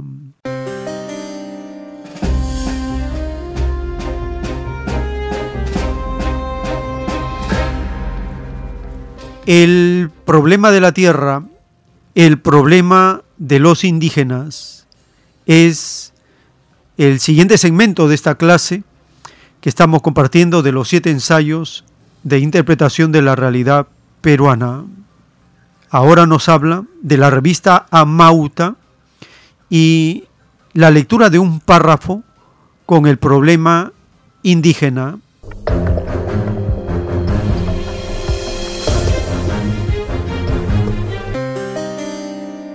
Eh, Mariategui también va a este, sacar una revista muy interesante que se llama Mauta, que fue una de las revistas eh, peruanas que llegaron a ser reconocidas por todo el continente. Amauta, pues, era una revista de reflexión y de literatura. Dirigida por José Carlos Mariategui, busca ser un referente para la reflexión y creación artística hispanoamericana. Bien, ahora vamos a leer brevemente este fragmentito de siete ensayos de interpretación de la realidad nacional, el libro más importante de José Carlos Mariatti. Y esto pues resume de alguna manera todo lo que les he estado exponiendo, queridos estudiantes. Todas las tesis sobre el problema indígena que ignoran o eluden a este como problema económico-social son otros tantos estériles ejercicios teoréticos y a veces solo verbales, condenados a un absoluto descrédito. O sea, ¿qué está planteando en esta primera parte Mariategui? Que si nosotros queremos interpretar, queremos analizar la realidad nacional, pero sobre todo el problema indígena, es decir, de los pueblos originarios, y, e ignoramos el problema económico, es decir, por qué el indio está en esa situación económica y sobre todo social, desigualdades, pues obviamente no estamos haciendo un análisis realista. No la salva a algunas su buena fe. Prácticamente todas no han servido sino para ocultar o desfigurar la realidad del problema, ¿no? ¿Por qué? Porque los grandes grupos de poder nunca han querido que, pues obviamente, sus privilegios sean tocados. El gabonal jamás va a querer, pues, que el indio sea libre, ¿no? Y en el caso de hoy, contexto de hoy, pues los grandes intereses de poder, por ejemplo, las grandes industrias agroextractivas o la minería o la, eh, la, extracción de petróleo, en fin, todas las industrias que están concesionadas a otros países jamás van a querer que se toquen sus privilegios ni sus intereses. Por ende, cuando alguien las critica, van a, sacar sus garras y obviamente van a, a generar un otro discurso, ¿no? La crítica em, socialista lo descubre y esclarece porque busca sus causas en la economía del país y no en su mecanismo administrativo, jurídico o eclesiástico. O sea, el gran problema es la economía del país, o sea, cómo se está llevando la economía del país. No tanto en cuestión administrativa, sea burocracia, no jurídica, las leyes, ¿no? Porque eh, lo vamos a ver la próxima semana, la próxima clase, cuando hablemos de El mundo es ancho y ajeno, que lo jurídico que debería ser pues la justicia para todos, pues no se da para todos. La justicia en el mundo de Sancho y Ajeno, que es la obra que vamos a ver la próxima semana, queridos estudiantes, vamos a ver que la ley solamente existe, o sea, la ley, o sea, el amparo de la ley, el amparo de la justicia, solamente existe en la persona que la pueda pagar, lamentablemente, ¿no? O eclesiástico, dice, ¿no? Es decir, eh, desde la perspectiva religiosa, ¿no? Ni en su dualidad o pluralidad de razas, o sea, en la diversidad del Perú, no diversidad cultural, ni en sus condiciones culturales y morales. La congestión indígena arranca de nuestra economía. Tiene sus raíces en el régimen de propiedad de la tierra, ¿no? Lo que les estaba contando, cómo a muchos indígenas se les despojó de sus tierras, a muchas comunidades originarias se las despojó de su tierra y al despojarlas de su tierra se les quitó pues no solamente su sustento de vida, sino también se las esclavizó a través de qué? De un régimen semifeudal que se llamó latifundismo gamonalismo. Cualquier intento de resolverla con medidas de administración o policía, con métodos de enseñanza o con obras de viabilidad constituye un trabajo superficial o adjetivo, mientras subsista la feudalidad de los gamonales, ¿no? Hoy en día, ¿quiénes serían los nuevos gamonales? Ajá, muy bien, aquellos que están detentando, aquellos que sustentan, vamos a decirlo entre comillas, la nación y obviamente aquellas grandes, aquellas grandes empresas que pues eh, dictan, dictan, hay que ser realistas, dictan lo que sucede en el Perú desde la perspectiva económica. El tiempo está cerca. En el siguiente párrafo de los rollos telepáticos, el Divino Eterno nos habla de la educación colectiva. La historia de Satanás no es exclusiva de vuestro mundo. Esta historia ocurrió y aún ocurre, y con el correr del tiempo en la eternidad, los espíritus van conociendo mejor a Satanás. El conocimiento salido del Padre hunde a Satanás. Satanás no quiere que las criaturas se eduquen, porque al educarse se unifican. Al demonio le gusta la ignorancia. He aquí una verdad. He aquí a los demonios de vuestro mundo.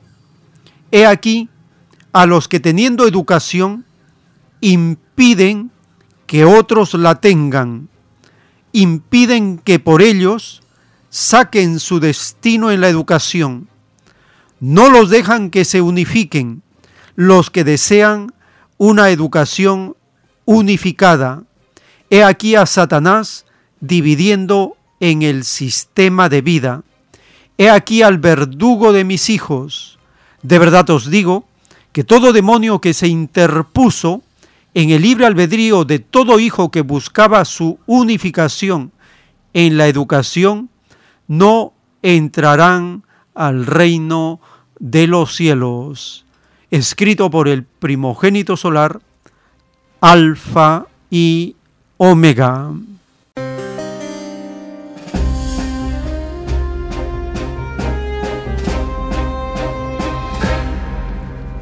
La revelación nos dice que al capitalismo le gusta la ignorancia, no quiere que nos eduquemos, porque al educarnos nos unificamos. Pero el conocimiento de la doctrina hunde a Satanás porque lo descubre, descubre su disfraz. Su disfraz se llama capitalismo. El capitalismo es el mismo Satanás. Está descubierto. Y cuando en todo el planeta lo descubrimos, significa que ha llegado su fin. Estamos compartiendo la clase del profesor Paolo Astorga de los siete ensayos de interpretación. En este segmento final nos habla de la explicación que da Mariátegui. Si se quiere hablar de la democratización de la enseñanza, primero se tiene que democratizar la economía.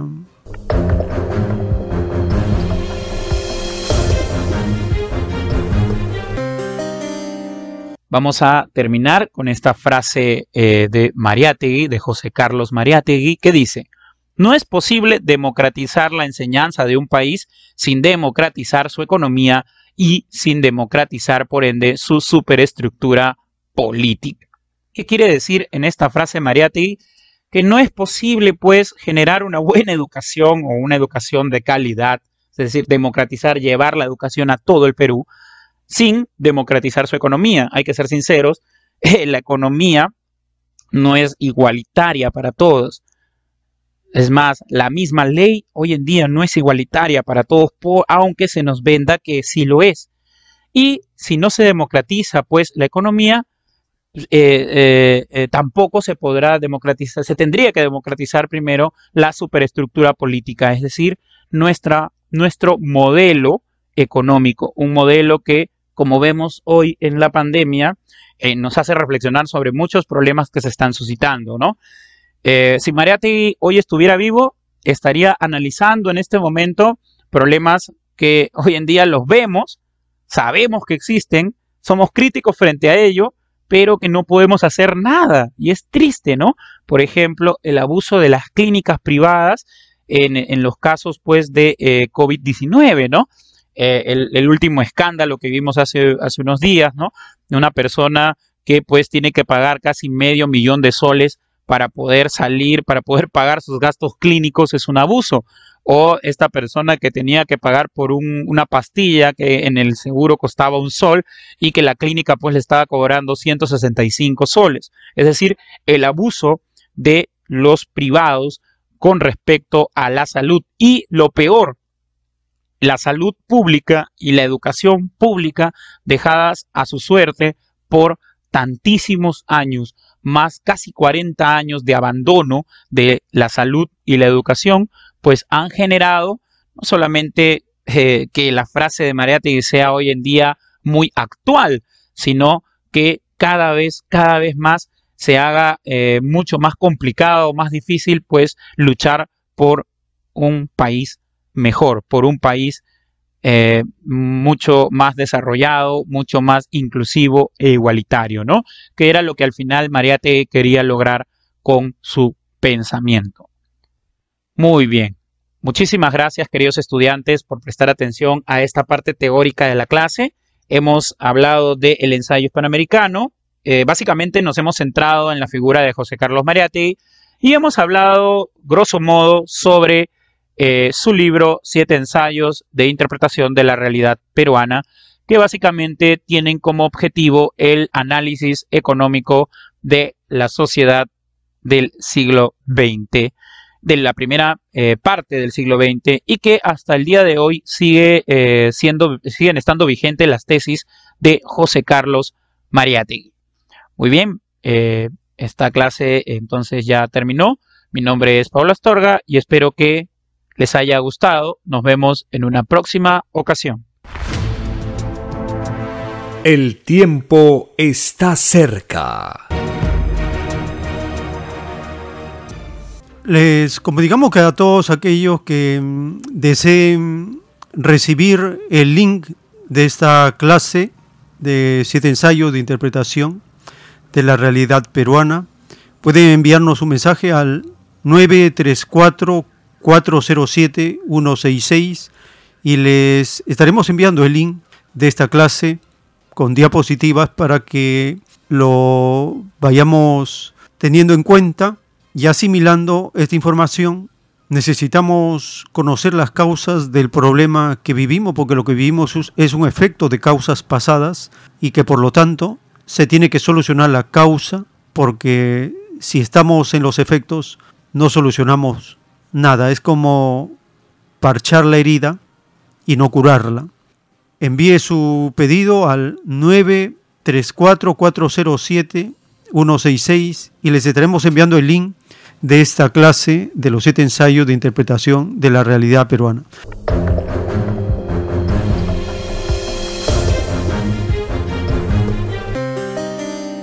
Volvemos nuevamente a otro segmento de llamadas telefónicas, reiterando la aclaración respectiva. Estamos en un día de reflexión de las elecciones. No está permitido, de acuerdo a ley, hacer propaganda por ningún candidato.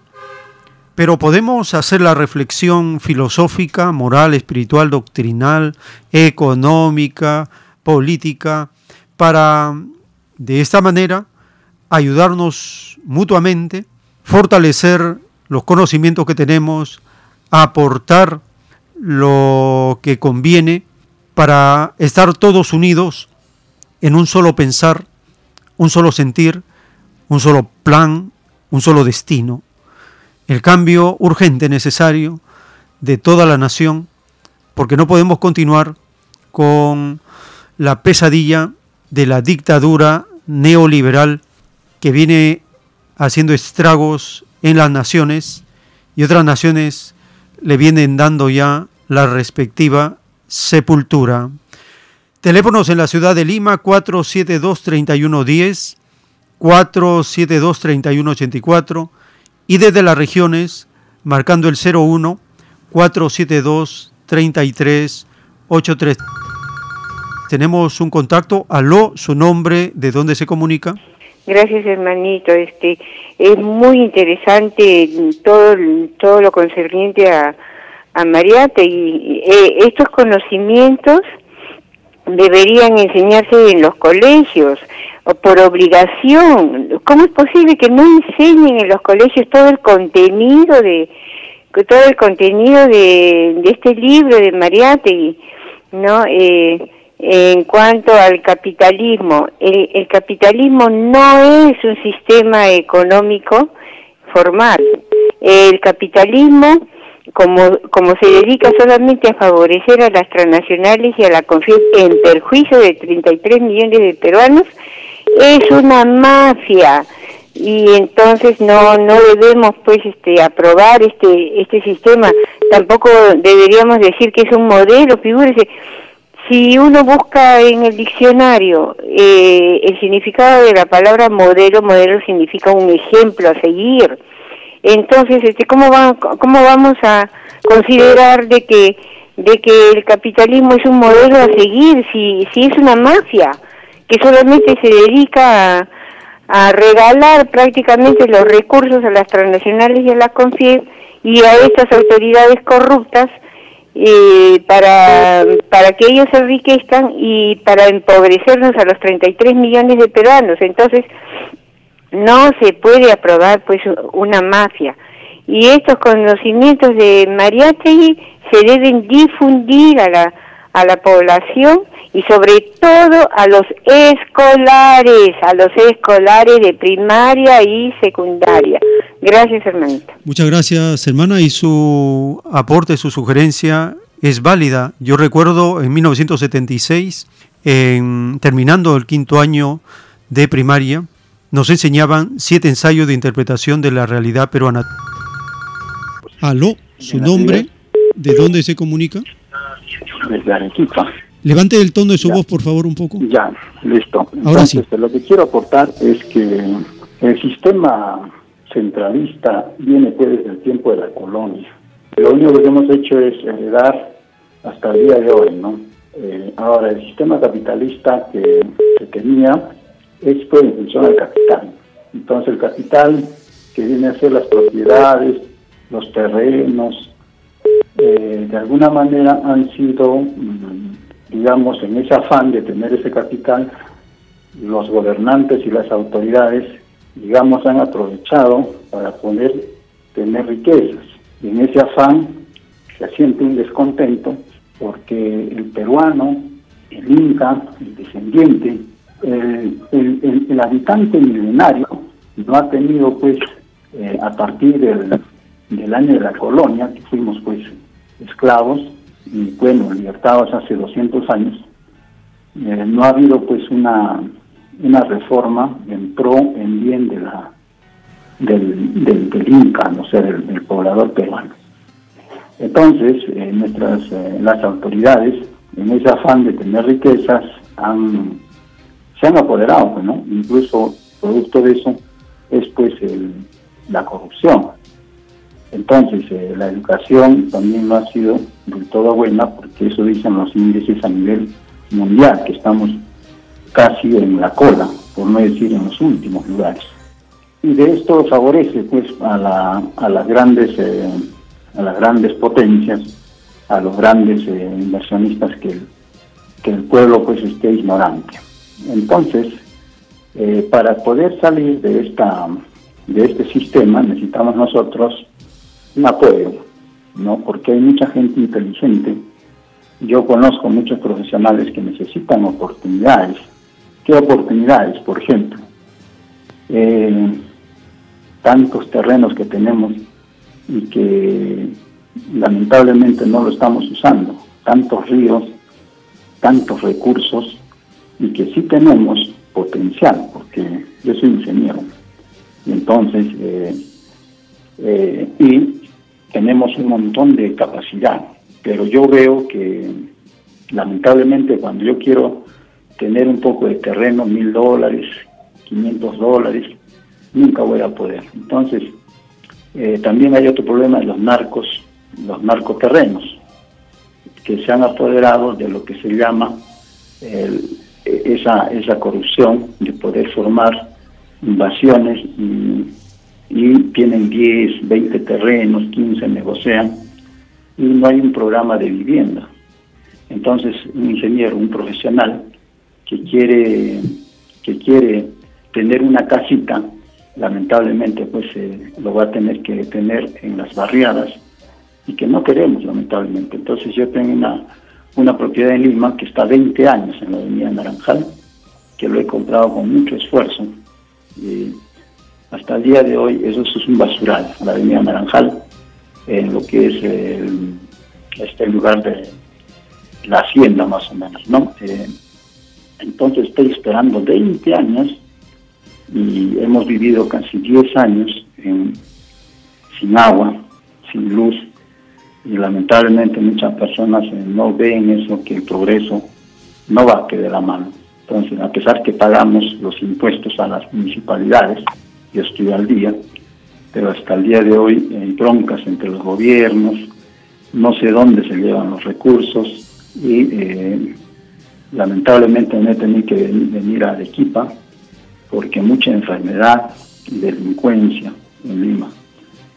Eh, aquí eh, las oportunidades también son escasas porque hay corrupción por todos lados, ¿no? Los talentos. No hay oportunidad en las empresas mineras acá en Arequipa, ni mucho menos, ¿no? lo único que conseguí ser peón de una mina aquí en, Arequipa y siendo teniendo un título de ingeniero y magíster.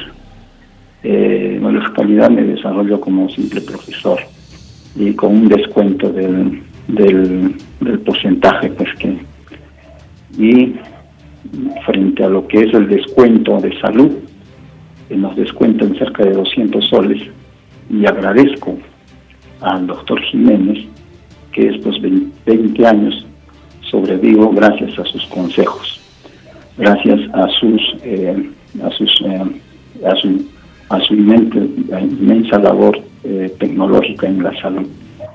Eh, y hasta el día de hoy nosotros pagamos ese monto y fuera que paga la empresa también pagamos nosotros. Y no vemos absolutamente ningún hospital en Arequipa. Hay el hospital de Goyeneche que tiene más de, de 300 o 200 años y el hospital de, de, acá de, de Alcides Carrión que tiene cerca de 60 años y que al cual eh, pues es una pena, porque si nosotros nos enfermamos, eh, no sabemos dónde vamos a llegar. Muy bien, Entonces, eh, sí, gracias por su, porque yo he tratado de hablar en otras frecuencias, en otras radios, y lamentablemente pues, no tengo caída. Y gracias, agradezco a ustedes y a, y a, y a la gran, gran labor de que eso es sentir al pueblo, que al final eh, yo como como un profesional, porque lamentablemente, eh, digamos así, mis colegas, mis amigos, mis compañeros no han podido, porque las escasas vacantes que tiene Arequipa pues son 20.000 postulantes para eh, 2.000, 1.000 vacantes, ¿no? Entonces es terrible la competencia y las oportunidades que tienen mis colegas, mis amigos, ¿no? Y mis amigos ahora pues lamentablemente eh, yo me he esforzado demasiado y bueno, gracias a Dios que he logrado algo, ¿no? Pero lamentablemente no todo es así, ¿no? Entonces esperamos que quien entre dé pues las oportunidades, porque ya el pueblo no está para más. así es, hermano. Para más.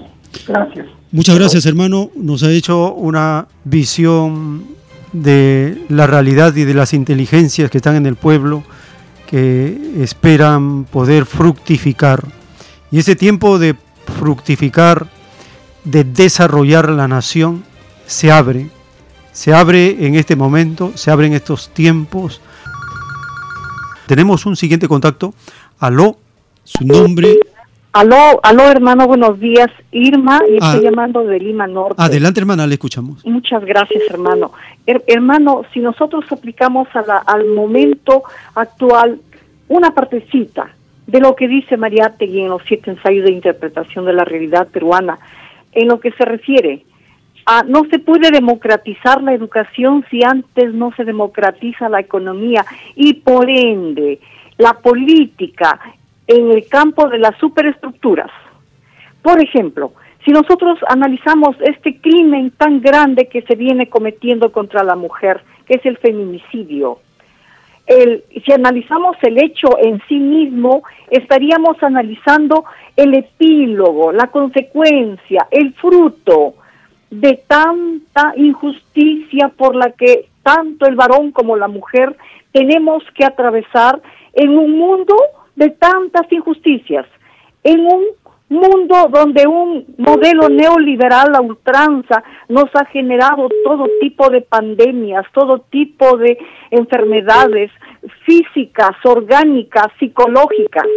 Nosotros nos preocupamos más de curar una gripe, un resfrío, y no curamos el aspecto mental, el aspecto sensorial, espiritual de la gente. Entonces, no tenemos muchas clínicas, muchos hospitales, muchos centros asistenciales para analizar, estudiar el comportamiento humano, el, origen de sus sufrimientos, el origen de sus frustraciones.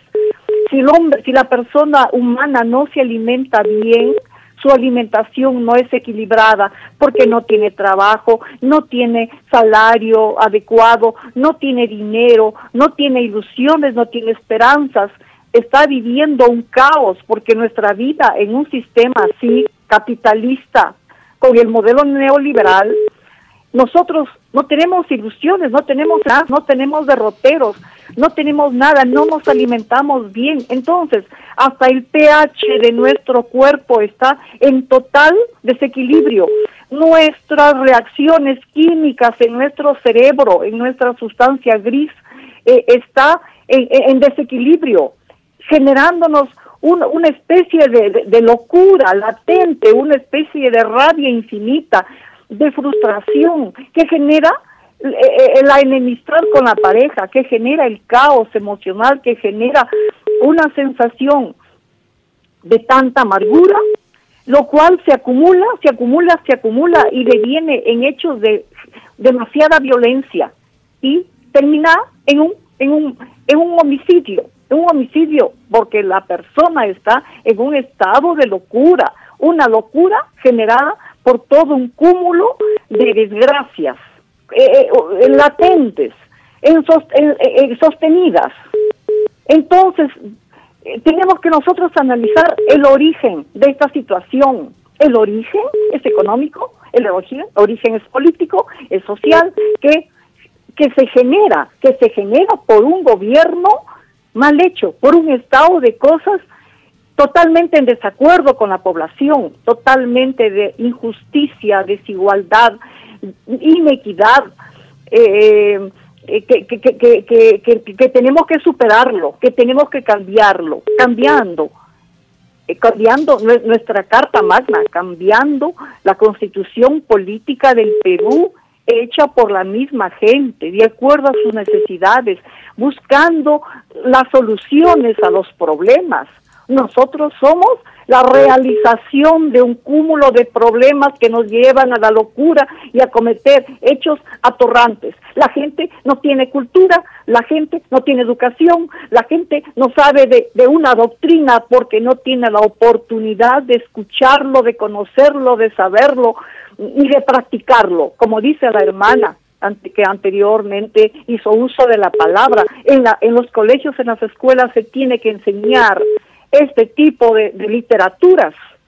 En lugar, y en la televisión también, los siete ensayos de la, de la, de la interpretación de la realidad peruana de Mariátegui y, otros libros de Arguedas y muchísima literatura hermosísima que tenemos.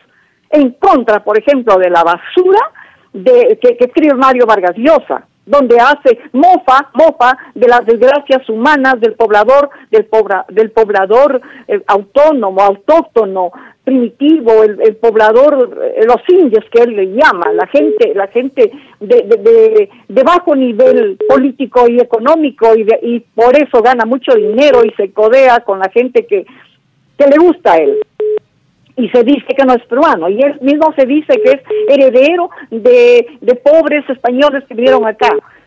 Con, con gente así, con gente así, la cultura pues está en desmedro.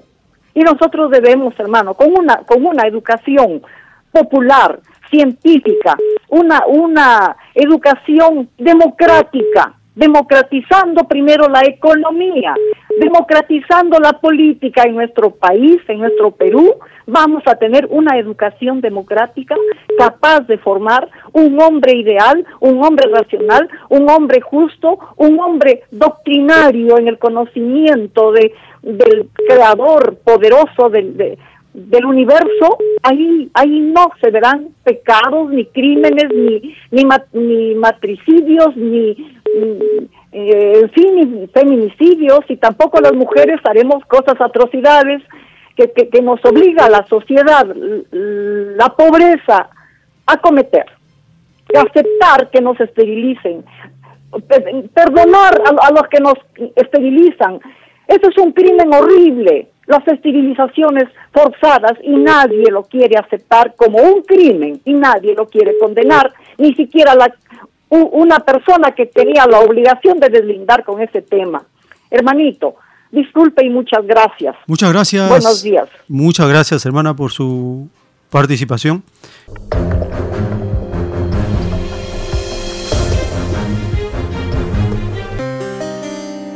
Estamos llegando al término de esta hora agradeciendo al Divino Creador por la oportunidad de compartir estas informaciones recientes y por la gracia del Divino Padre, en unos momentos continuaremos.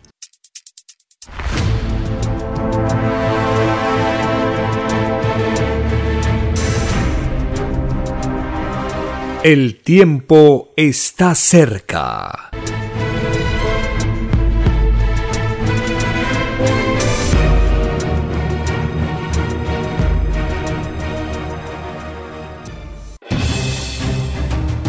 El tiempo ha llegado.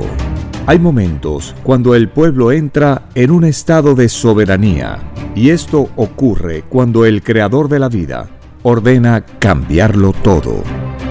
Por mandato divino, está escrito en la doctrina Alfa y Omega que deben constituirse congresos de obreros y obreras en todas las naciones.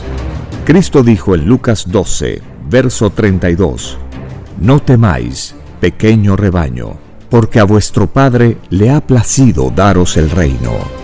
Envíe sus aportes en texto y audio al 934-407-166 o solicite más información al 934-407-166. Solo una unidad común con nueva moral dará paz al mundo. Por orden de Dios Padre, el mundo será dirigido por los trabajadores. Ha llegado el tiempo para que el pueblo escoja su propio destino y se gobierne a sí mismo. Alegraos, humildes del mundo, vuestro yugo llega a su fin.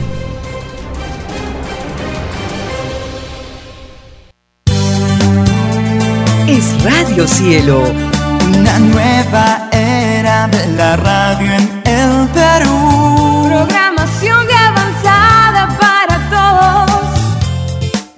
Radio Cielo, el mejor anhelo de tu vida es Radio Cielo,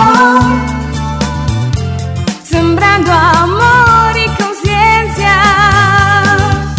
Es Radio Cielo Ahora, tu radio favorita, Cielo, llega a todo el mundo. Visítanos e interactúa con todos tus conductores de la variedad de programas que ofrece tu radio Cielo. Radio Cielo en la red. Ingresa a la www.radiocielo.com.pe y desde tu teléfono móvil, interactúa con nosotros. Radio Cielo, a la vanguardia de la tecnología tecnología, cielo.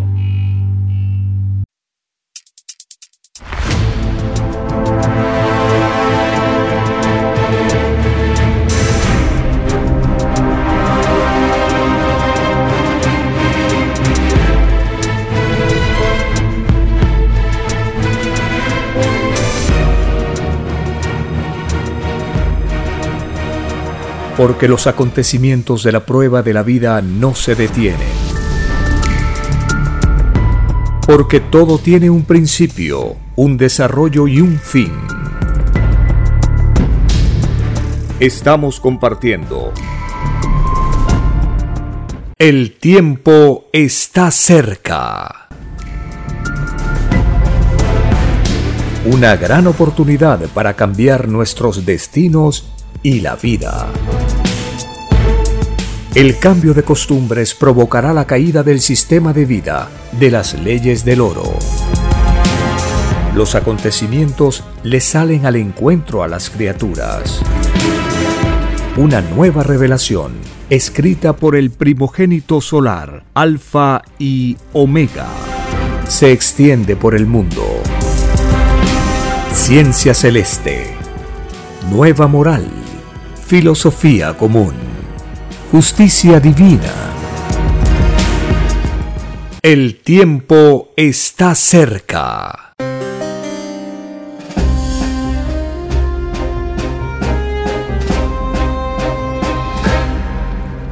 Gracias al Divino Creador de todas las cosas que estamos compartiendo estas informaciones basadas en los mandamientos, las escrituras y la justicia de la doctrina del Cordero de Dios.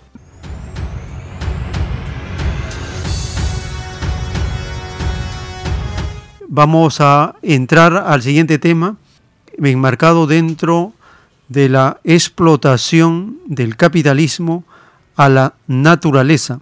Es otro de los atentados condenados en el libro del Apocalipsis, cuando dice que Cristo viene a destruir a los que destruyen la tierra. Compartimos el siguiente audio del canon minero y las regalías.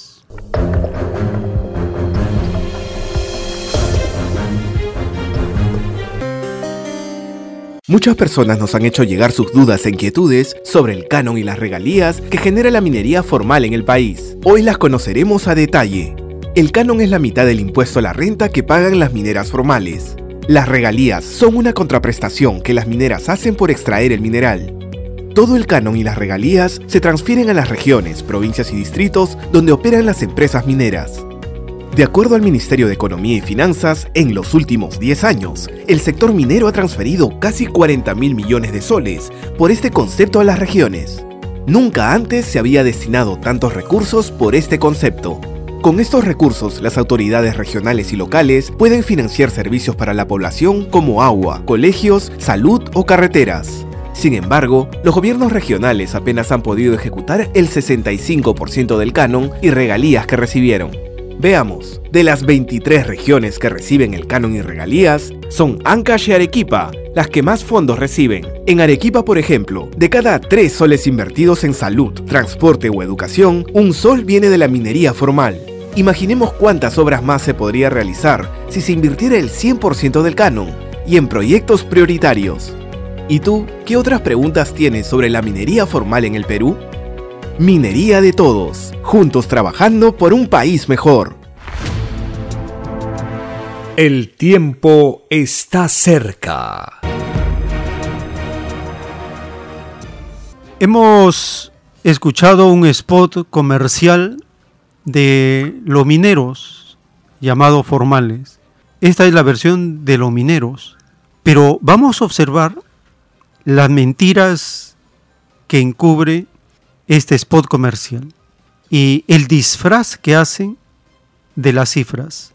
Dice que en 10 años por el canon han aportado como 40 mil millones de soles. En 10 años. ¿eh? ¿Por qué no dicen en un año hemos aportado 4 mil millones de soles? ¿Y a cuánto asciende el presupuesto de un año en el Perú? Asciende a 183 mil millones de soles.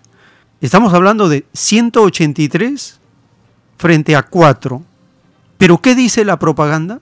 Dice que es una cantidad inmensa de recursos aportados por la minería. 183 frente a 4. Entonces, para que no sea tan ridícula la cifra, hablan de, hemos aportado en los últimos 10 años 40 mil. Entonces parece ya un poquito más pero ni siquiera en 10 años alcanza a los 183 mil millones. Tendría que ser hasta 40 años, 45 años de aporte de la minería para compararse al presupuesto de un solo año, un solo año frente a 45 años. Sin embargo, ¿qué dicen los locutores de la prensa corrupta, de la prensa llamada mermelera, derechista? Dice que la minería para la olla del Perú. Son los que aportan, son los que contribuyen al progreso, son los que tienen el 10% del PBI en cuanto a exportaciones. O sea, nos hablan de maravillas, pero nosotros comenzamos a hacer un scan, una radiografía de estas cifras y veremos las grandes mentiras. El presupuesto para el año 2021 en el rubro de canon minero solo aporta la migaja de 7.320 millones de soles. Esto equivale al 4% de los 183 mil millones de soles del presupuesto total.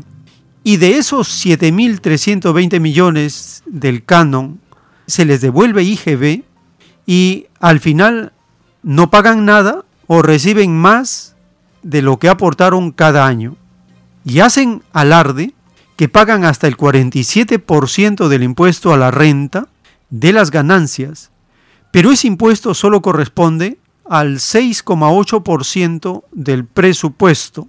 Toda la población aportamos para este año el 62,8% del presupuesto del año 2021. 6,8% es lo que corresponde al impuesto a la renta. De ese 6,8% ellos aportan el 47%. Entonces para ellos les, les parece, pero uf, aportan casi la mitad del impuesto a la renta. Dan la apariencia de que es eh, la mitad del presupuesto nacional. Así uno lo entiende fácilmente. Pero es mentira. Es el 47% del 6,8% del presupuesto nacional. Es una migaja. Y ahora hay que descontar lo que les devuelven por IGB. Escuchemos la versión de José Chávez, un economista, que nos habla de las mineras no pagan impuestos.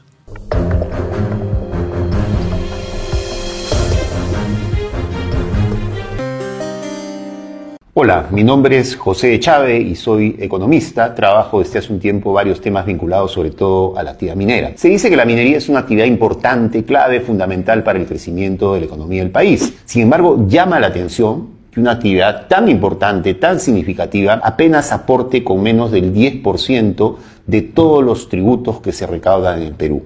Hay otros sectores, como el sector comercio, el sector manufactura, el sector servicios, que tienen un aporte tributario mucho más significativo que la minería. Básicamente se debe a los enormes beneficios tributarios con los que ha contado y sigue contando la minería, que les permite no pagarle al Perú todos los impuestos que deberían pagar el famoso caso Las Bambas, que todos estos días hemos visto que ha estallado un enorme conflicto social.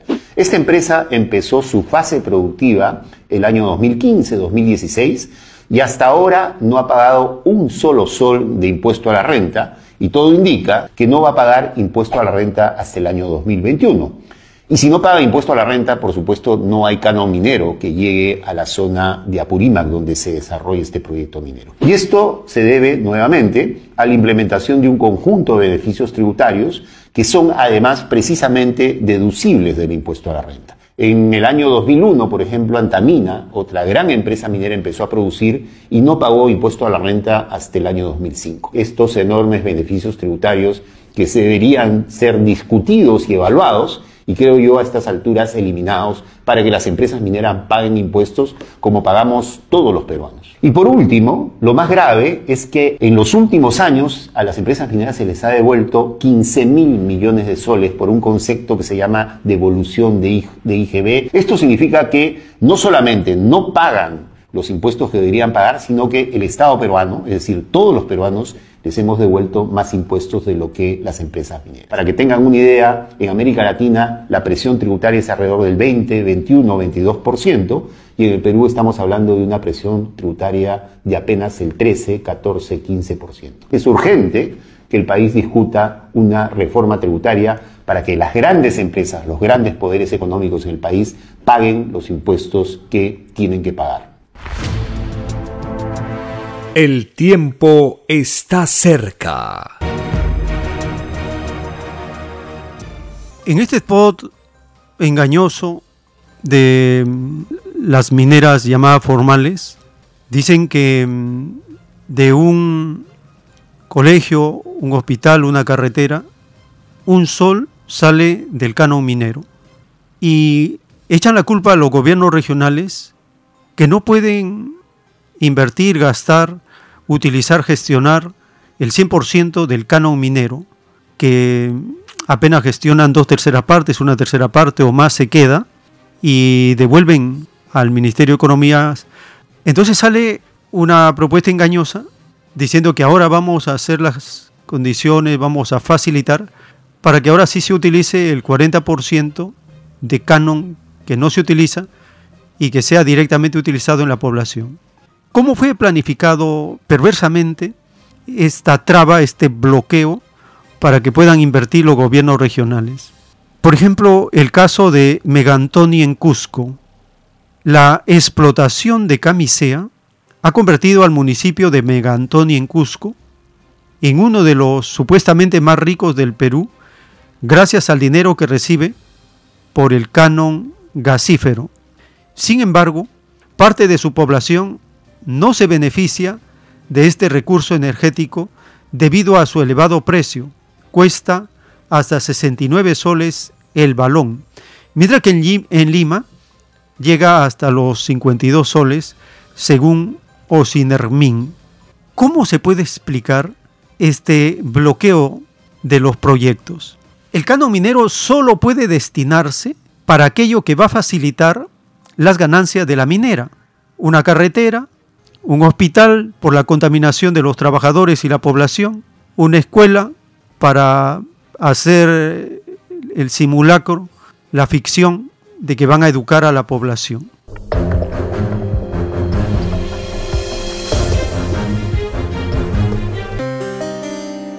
Cuando el gobernante, el gobierno regional presenta un proyecto, inmediatamente el Ministerio de Economía de Lima lo supervisa al milímetro y basta que encuentre una contradicción, una, un dato equívoco y entonces empieza a ponerle trabas al proyecto.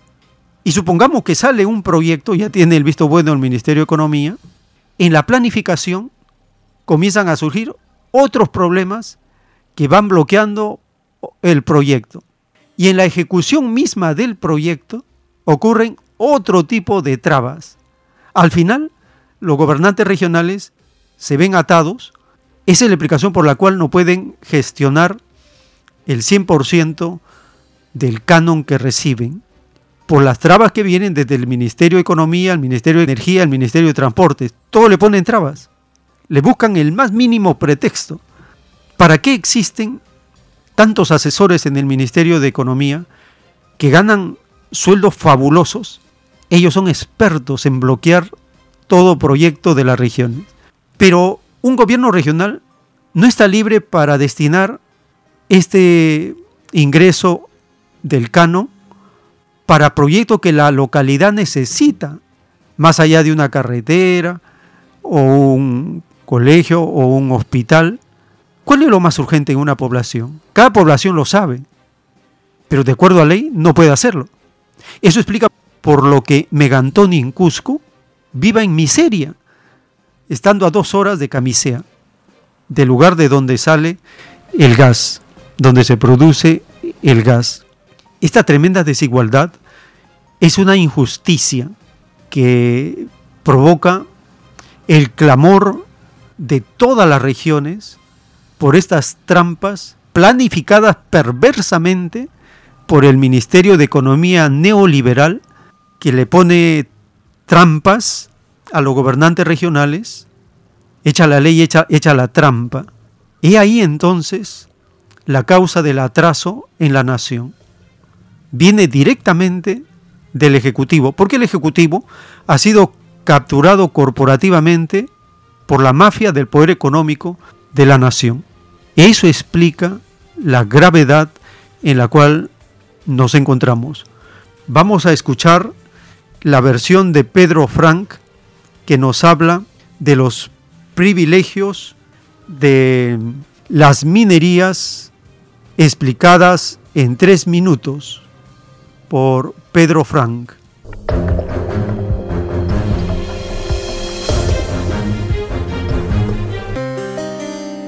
El problema de las bambas en realidad refleja varios problemas mayores que tiene la minería en el Perú y que es interesante tener en cuenta ahora que este asunto ha salido a la luz pública.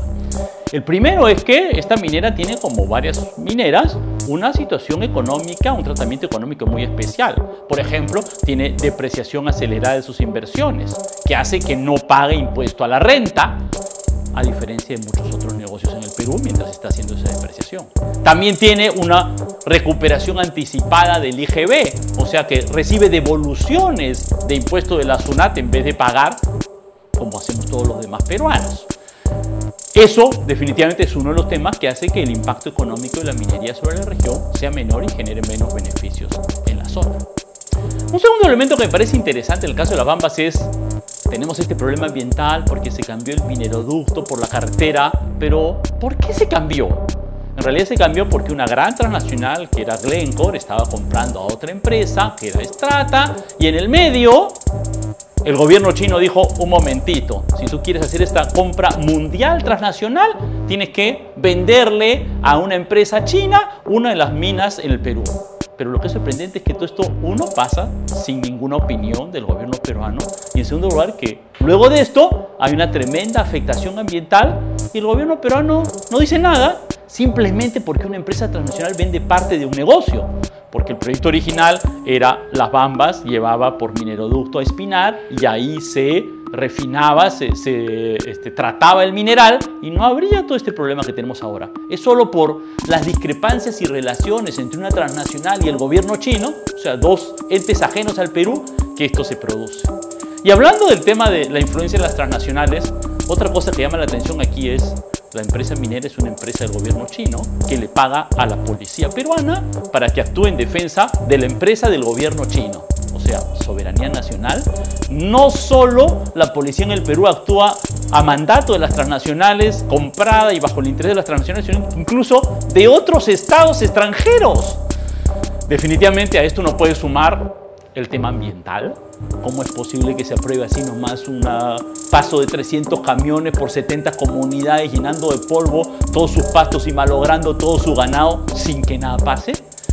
¿Y cómo es posible además que esto se haga sin consulta previa porque a alguien se le ocurrió para beneficiar a la empresa minera que estos no eran pueblos indígenas, cuando es obvio que son pueblos indígenas?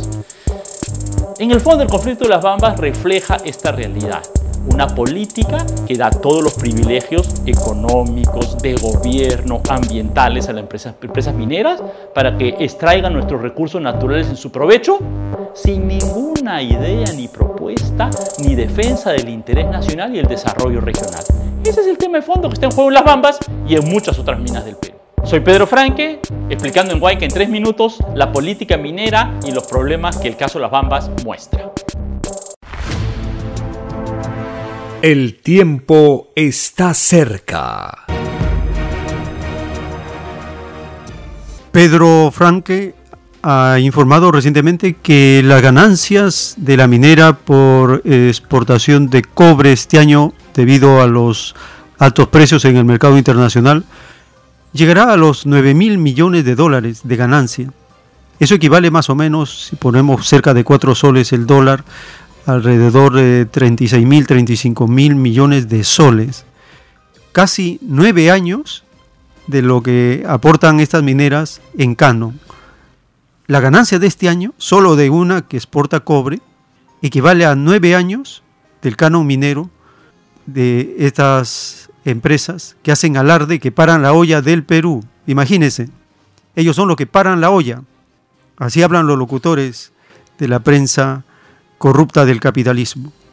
Pero con estos datos, estas cifras, vamos a conocer la verdad, tal como dijo Cristo, y conoceréis la verdad, y la verdad os hará libres.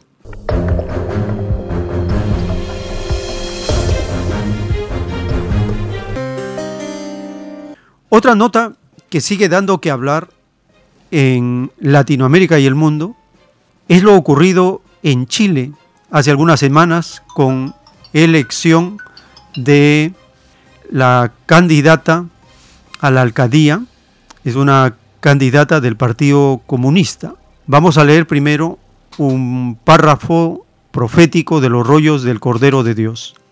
Dice el Divino Padre Eterno que nosotros en el planeta Tierra estamos conociendo una filosofía y esta filosofía es la filosofía del Cordero de Dios. He aquí una revelación que estremecerá al mundo, porque Israel desaparecerá como nación. De verdad os digo que el Padre da y quita en lo espiritual y lo material. De tu rebaño Chile nacerá el comunismo universal, cuyo símbolo será el Cordero de Dios. He aquí el espanto y el llorar y crujir de dientes de los que persiguieron las ideas sin profundizarlas, escrito por el primogénito solar, Alfa y Omega.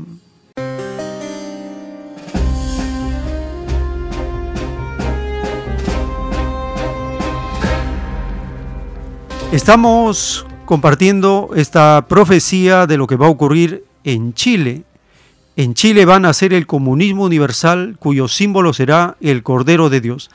La nota que sigue dando que hablar es relacionado con la alcaldesa electa Irací Hasler. Ella es militante del Partido Comunista y es el rostro de la transformación social de Chile. Compartimos esta nota publicada por AFP.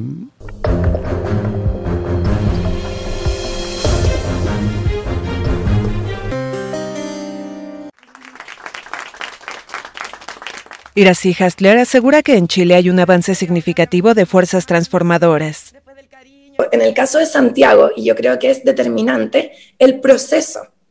Porque aquí, si bien quien gana es una militante comunista, el proyecto que gana no es un proyecto solo del Partido Comunista, sino que es un proyecto que nace muy genuinamente desde los barrios de Santiago, en una articulación social y política inédita y que tiene que ver con las luchas históricas que se han dado en esta comuna.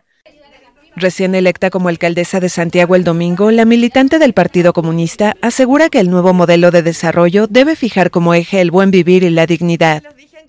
En este sentido, Hasler busca materializar lo aprendido en sus cuatro años como concejala y tiene planes municipales, sobre todo para aquellos vecinos a los que falta el agua y los cupos escolares no hay un desarrollo digno hoy día de las personas en Chile, no hay condiciones eh, aseguradas para aquello y por tanto creo que ha habido eh, en alguna medida un crecimiento económico que no ha ido de la mano de un desarrollo humano eh, y que hoy día es lo que está en cuestión y por tanto es la posibilidad que tenemos de un debate al respecto.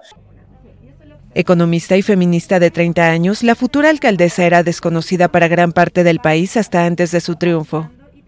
Las nuevas figuras del Partido Comunista chileno provienen en su mayoría de las movilizaciones estudiantiles de 2011 que pedían una educación de calidad y gratuita y ver un avance de este tipo, que hoy día no solo tengo la oportunidad como mujer de ser alcaldesa de Santiago, sino que tener un consejo compuesto muy mayoritariamente por mujeres es muy significativo y creo que da cuenta del avance que tiene el proyecto de alcaldía constituyente en Santiago, que no es solo una persona, sino que desde los barrios hoy día hay una representación muy mayoritaria.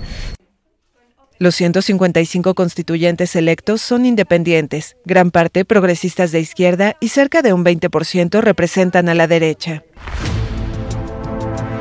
El tiempo está cerca. ¿Se imaginan lo estremecedor de este suceso en Santiago de Chile? Una comunista va a ser alcaldesa en Santiago por primera vez en su historia. ¿Qué está ocurriendo en Chile? En Chile se inició el neoliberalismo. Luego el Perú copió el neoliberalismo. Luego impusieron a sangre y fuego el neoliberalismo en el Perú. En Chile en 2019 hubo una insurrección social para cambiar la constitución. En el Perú hay un proceso electoral para cambiar la constitución. Está ocurriendo fenómenos, sucesos paralelos. ¿Qué es lo que viene? Que una alcaldesa o un alcalde sea del Partido Comunista Cristiano en el Perú. El Partido Comunista Cristiano puede lanzar, puede generar una candidatura a la alcaldía en Perú el año 2022. Está ocurriendo un cambio acelerado en la tierra. El Partido Comunista Cristiano, cuyo símbolo será el Cordero de Dios, el comunismo universal en Chile, tendrá también como símbolo el Cordero de Dios. El Cordero de Dios será el símbolo del comunismo universal en la tierra. Esa es la profecía de la ciencia celeste de la doctrina del Cordero de Dios. Esto va a estremecer a todo el planeta. Si acá en el Perú los demonios de la derecha se asustan con la idea del comunismo, imagínense lo que está ocurriendo en Chile. Por primera vez, una alcaldesa comunista gestionará la comuna en Santiago de Chile. Compartimos una nota complementaria que nos explica quién es Irací Hasler, la primera alcaldesa comunista de Santiago de Chile.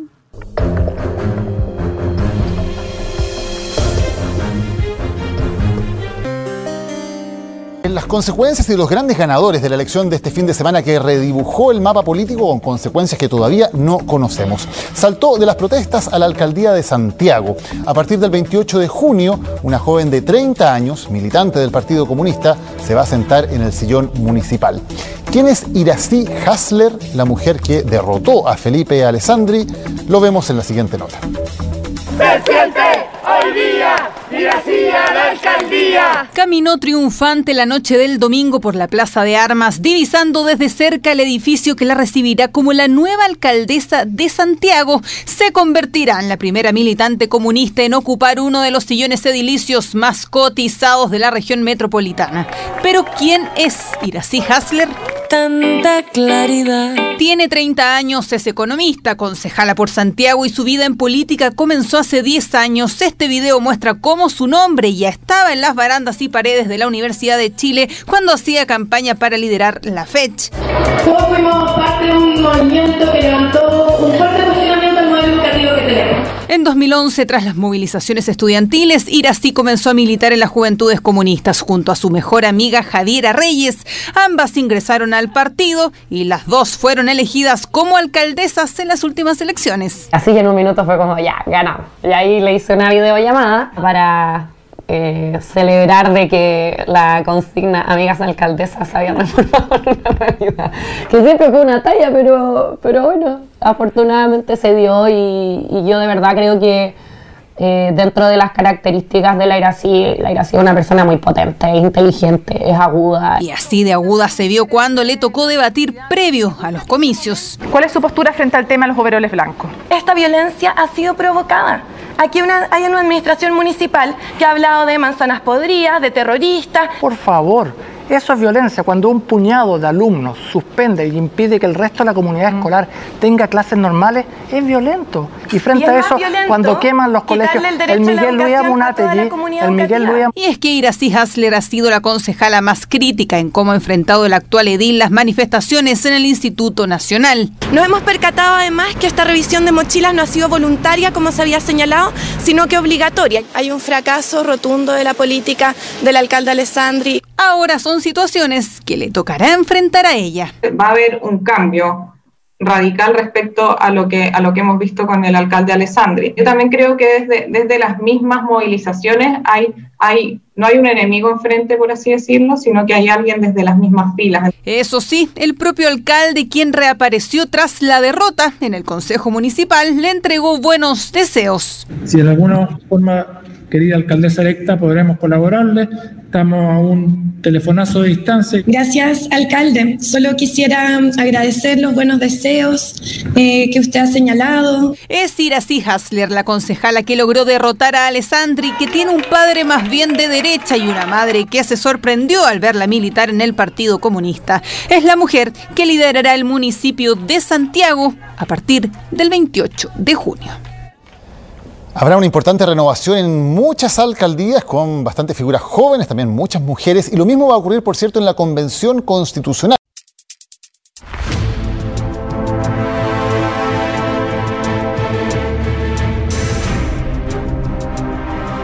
El tiempo está cerca.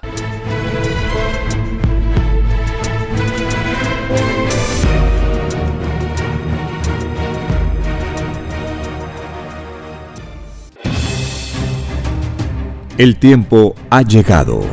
Hay momentos cuando el pueblo entra en un estado de soberanía y esto ocurre cuando el creador de la vida ordena cambiarlo todo. Por mandato divino, está escrito en la doctrina Alfa y Omega que deben constituirse congresos de obreros y obreras en todas las naciones. Cristo dijo en Lucas 12, verso 32, no temáis, pequeño rebaño, porque a vuestro Padre le ha placido daros el reino. Envíe sus aportes en texto y audio al 934-407-166 o solicite más información al 934-407-166. Solo una unidad común con nueva moral dará paz al mundo.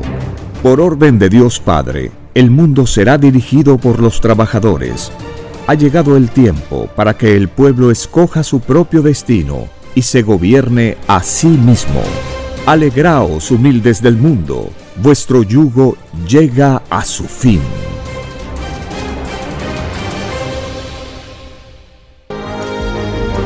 Lea la maravillosa ciencia celeste y conozca su propio origen galáctico y su destino. Alfa y Omega. Todos los enigmas de la prueba de la vida se revelarán. He aquí que al extenderse la nueva revelación, se irá desmoronando la falsa historia de este mundo.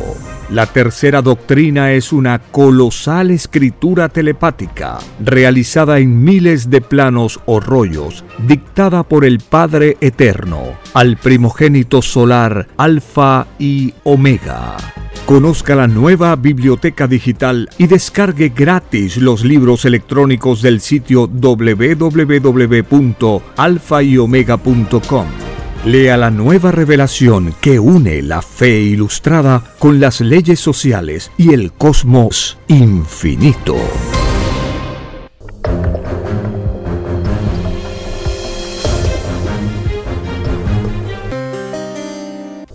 Todos los rollos marcan Perú.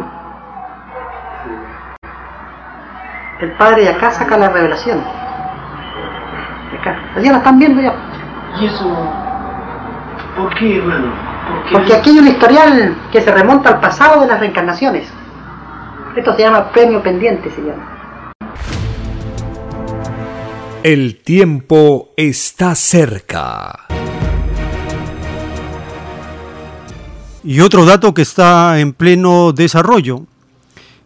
El Partido Comunista de Chile alzará a Daniel Jadue como su candidato presidencial para el año 2022 y tiene buenas perspectivas, buena proyección de estar como uno de los favoritos para la presidencial de 2022 en Chile, un integrante más del Partido Comunista a la candidatura presidencial en Chile, tal como dice la divina revelación.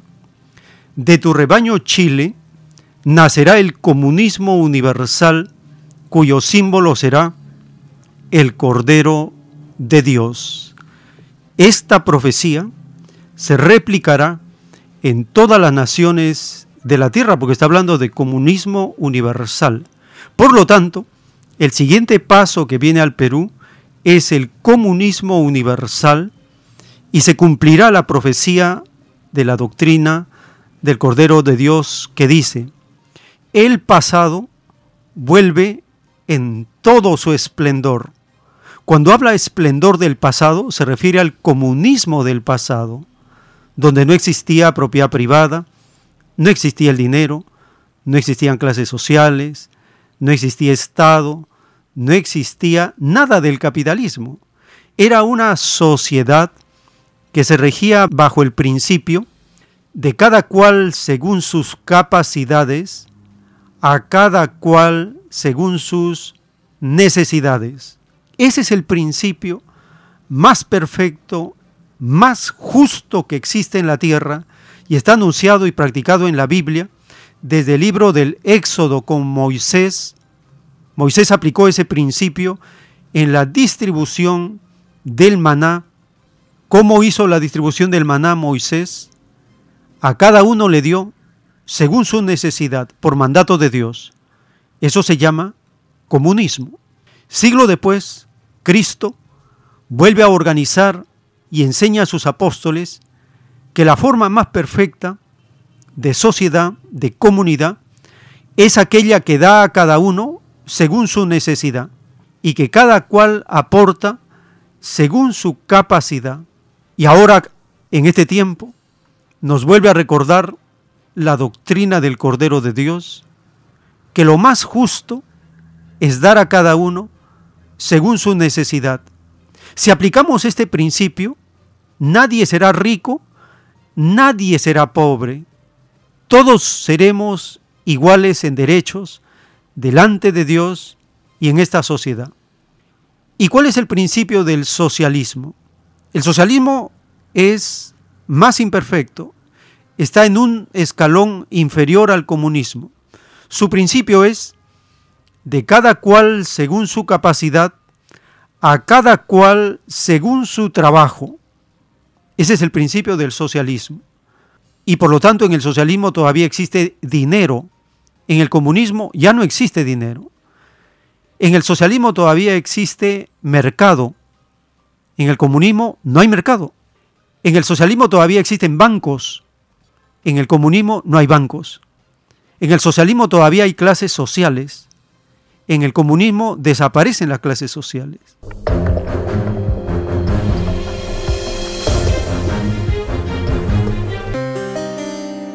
¿Y cuál es el principio del capitalismo? El principio del capitalismo dice, uno de sus principios, tiene varios, este es uno de sus principios, dice, de cada cual según su ambición y acaparamiento, a cada cual según su pobreza y explotación. Esa es la relación. Ambicioso, acaparador, genera pobreza, miseria y explotación. En cambio, en el socialismo, de cada cual según su capacidad se retribuye según su trabajo. Y en el comunismo, cada cual aporta según su capacidad y recibe según su necesidad. Esa es la igualdad perfecta de dar a cada uno lo que corresponde. Muy bien.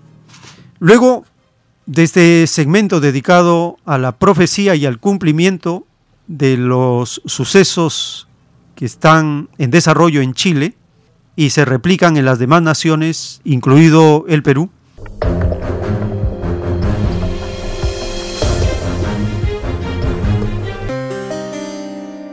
Vamos a abrir nuevamente el segmento de llamadas telefónicas para seguir compartiendo las reflexiones necesarias en este momento importante, decisivo, determinante para la nación, donde los trabajadores, los explotados, los pobres, los desplazados, tienen en este momento en sus manos el cambiar el rumbo de la nación frente a todas las maquinaciones perversas de la derecha, de los malvados, de los demonios del capitalismo, convertidos en bestias que no han trepidado en usar lo peor, lo más sucio que tienen para querer mantenerse por la fuerza con una ilegítima constitución que tiene que ser derogada por la voluntad por la soberanía de un pueblo que les dice, basta,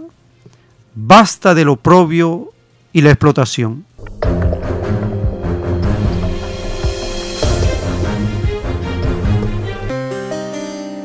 Abrimos la línea telefónica, según información de nuestros amables oyentes, está disponible la línea 472-3383, tanto para regiones como para la capital, por este momento o por esta temporada. Nuevamente repetimos el teléfono, marcando el 01 desde regiones 472-3383 y también para la ciudad de Lima 472-3383 o al celular 934 407 166. Aló, su nombre, ¿de dónde se comunica? Eh, José Velázquez, Los Olivos. Permíteme, hermano, Joel, una última opinión. Sí. Eh, el mensaje de Mariati. El mensaje de Mariati es peruanicemos al Perú. ¿Qué significa eso? Volver eh, a, a encontrar nuestra verdadera identidad nacional, que tiene como base eh, pre-inca e inca. La gente, eh, desgraciadamente, no sabemos que el Tahuantinsuyo, esto lo digo yo, fue la sociedad más desarrollada del siglo XV, XVI en, seis años, en 100 años. 1432, 1532, 100 años. ¿ah? que empieza con Huiracocha y termina con Guaynacapa. Y no porque, eh, y no porque eh, los españoles, 180 españoles, destruyeron, conquistaron el imperio inca, la sociedad inca, sino porque entre nosotros mismos nos destruimos. Hubo una lucha de clases entre eh, los man, entre la clase aristocrática inca Ahí hubo lucha de clases, pero no entre los que manejaban el Tehuantisuyo y el pueblo, porque el Tehuantisuyo fue una sociedad socialista que caminaba al comunismo. ¿ah? Hacia el comunismo caminaba el Tehuantisuyo. Y gracias al socialismo, el Tahuantinsuyo logró un alto desarrollo tecnológico, industrial de esa época. Esa es una gran verdad que la ocultan los historiadores del sistema, los economistas del sistema, los sociólogos del sistema. ¿Por qué? Porque no conviene decirle al mundo, América, que el Tahuantinsuyo alcanzó un alto grado de desarrollo en siglo XV, XVI y que fue frustrado no por los invasores, sino por la lucha interna de nuestro pueblo. ¿Y qué busca? ¿Y qué el mensaje de Mariati? La unidad de nuestro pueblo. Peruanicemos al Perú. Ese es el mensaje. Muchas gracias. Muchas gracias por su aporte. Estamos recibiendo sus opiniones en este segmento. Aló, su nombre, ¿de dónde se comunica? Eh, Francisco León, de San Martín de Porres. Adelante, hermano. Mire, voy a ser breve, ¿no? Sí. Que hay otros que quisieran intervenir. Eh, en verdad, eh, eh, estamos en un momento en el cual debemos ver que el capitalismo a nivel mundial está en crisis. Particularmente los ejemplos son claros acá en Sudamérica. Acá en Chile y en Colombia, la dictadura neoliberal se defiende bajo el narcositariato, el paramilitarismo y el militarismo, que cree, cometen crímenes horrorosos contra el pueblo que protesta. El disparar a la vista es un acto de terror. Y eso no dice nada ni la prensa nacional, ni la internacional, ni mucho menos la OEA. Allá en, Nicaragua, eh, por lo menos vemos un cuadro diferente al nuestro. Una candidata está inmiscuida en lavado de activos, pues ha sido, como debe ser, metida presa e inhabilitada, y no como en el caso nuestro. Para terminar, aquí en el Perú se invoca a que la gente no se deje llevar por los miedos, no se deje llevar por lo que nunca ha sucedido en ninguna latitud del mundo, no se deje llevar por la corrupción, porque eso de ofrecer eh, dádivas, cosas a los votantes es una forma de corromperlos. Mire, el cambio de constitución es el elemento básico para poder cambiar en algo este sistema de vida. Una constitución que permite los contratos ley, por el cual nos saquean y que es avalada por la clase política nativa, eh, debe ser eh, rechazado. ¿Por qué? Porque yo me recuerdo que en el año 2002, 2003, la señora Lourdes Flor Renado dijo que esto no debía cambiarse, que aunque nosotros perdamos, debían seguir eh, esos contratos, ¿para qué? Para seguir atrayendo inversiones, es decir, inversiones a cambio de saqueo. Ahora, el, cambio de, las eh, proporciones de reparto de las utilidades de las mineras se ha dado en Bolivia y nadie se ha ido. Acá quieren mantener lo mismo, como usted lo ha dicho anteriormente en la exposición, eh, inclusive se les devuelven los impuestos. ¿Y por qué defienden este estado de cosas esta clase dominante, este grupo de ultraderecha? Porque indudablemente ellos reciben beneficios a cambio del saqueo de la nación. Es decir, es una mafia que maneja la nación y que maneja el poder legislativo, maneja el poder judicial, acomodados a esta constitución que beneficia el libre saqueo. Se basan en esa constitución para que permanezca este estado de cosas y manejan el poder judicial a su antojo. Prueba lo tenemos en ese señor César Inostroza, de los cuellos blancos, que también está involucrado como la candidata presidencial. Entonces, existe una mafia, existe una mafia delincuencial que quiere seguir perpetuándose en el poder para afianzar no eh, este, este estado de cosas, de injusticia, ¿no? de abuso contra el pueblo trabajador. Yo creo que en la nueva constitución ojalá entre, se debe primero que todo aplicar los 10 mandamientos y el principio de justicia como base para un nuevo gobierno en el Perú. Muy agradecido. Gracias, hermano, por su participación.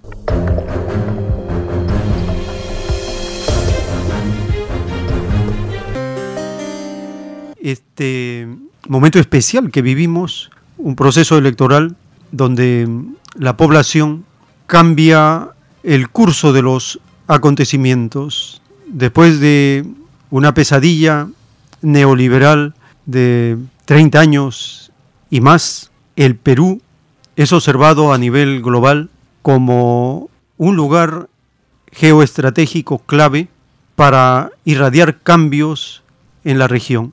Esto ocurrió en el pasado. Nuevamente le toca al Perú ser protagonista de grandes eventos de alcance global. En el Perú existe una doctrina y esta doctrina se está expandiendo por el mundo, llevando esta nueva filosofía, esta nueva moral, estas nuevas costumbres, abriéndonos la mente para conocer por qué estamos en la tierra, cuál es nuestro destino, hacia dónde iremos. Y para saber que hemos pedido al Divino Creador participar en los últimos tiempos de la prueba de la vida para terminar con un sistema que no es de Dios y para participar en el cambio de era, un mundo que se va y otro que nace. En ese límite estamos, la agonía de este mundo y el nacimiento de una nueva moral.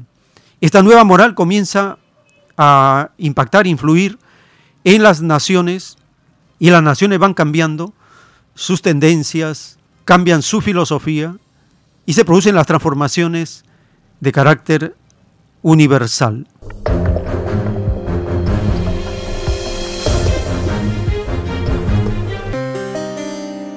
En los minutos que nos quedan vamos a compartir las noticias recientes relacionadas con esta crisis sanitaria mundial. Llamó mucho la atención que en el Perú se hayan sincerado las cifras de fallecidos por esta crisis sanitaria, superando los 180 mil fallecidos, convirtiendo al Perú en la nación que tiene la tasa de mortalidad más alta del planeta. Son 5.564 fallecidos por millón de habitantes. Esta cifra la vamos a comparar con Vietnam.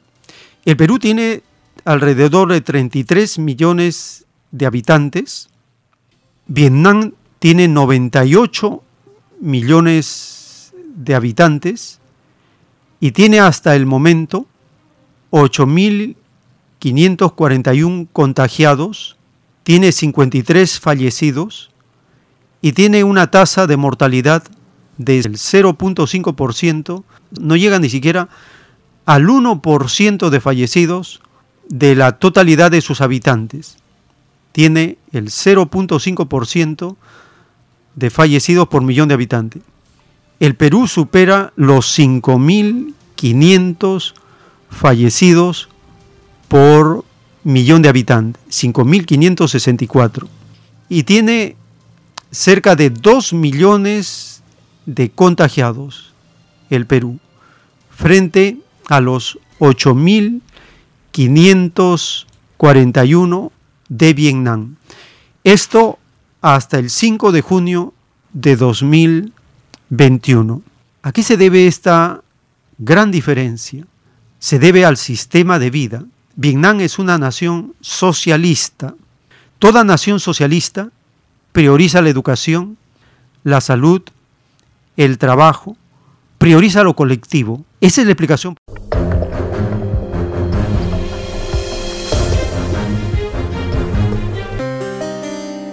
El clamor de los humildes de Perú, el clamor de los pobres y los más pobres, que no desean, que no quieren, que no determinan que la maldad de la derecha, que esta tiniebla perversa, siga destruyendo la salud, la educación y la vida del Perú, que fracase en todos sus planes, el clamor de los humildes, el sudor de frente de este pueblo, siglos y siglos de oprobio, empiecen a cambiar el rumbo, que los acontecimientos sociales, con una nueva constitución, con un programa de gobierno comunista, nos salven de esta catástrofe planetaria por culpa del capitalismo.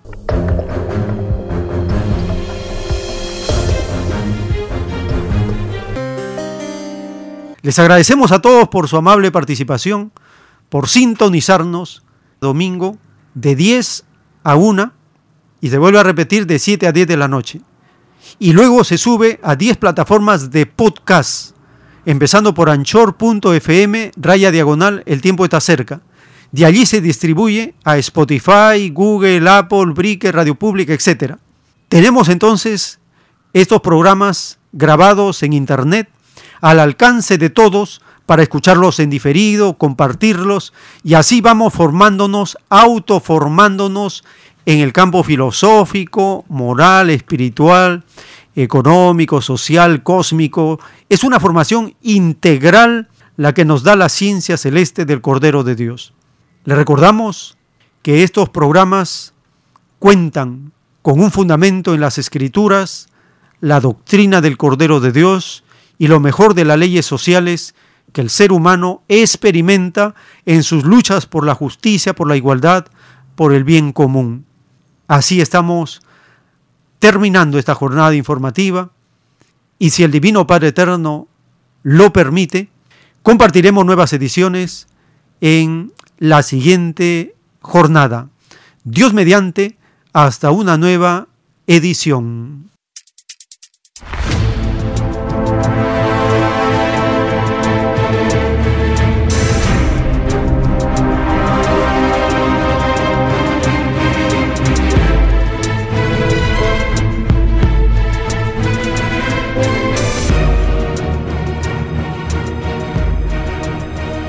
Porque la vida en desarrollo no se detiene en ningún instante. Porque el poder filosófico de las masas encuentra el hilo de la ley común de la naturaleza. La igualdad triunfa en la prueba de la vida.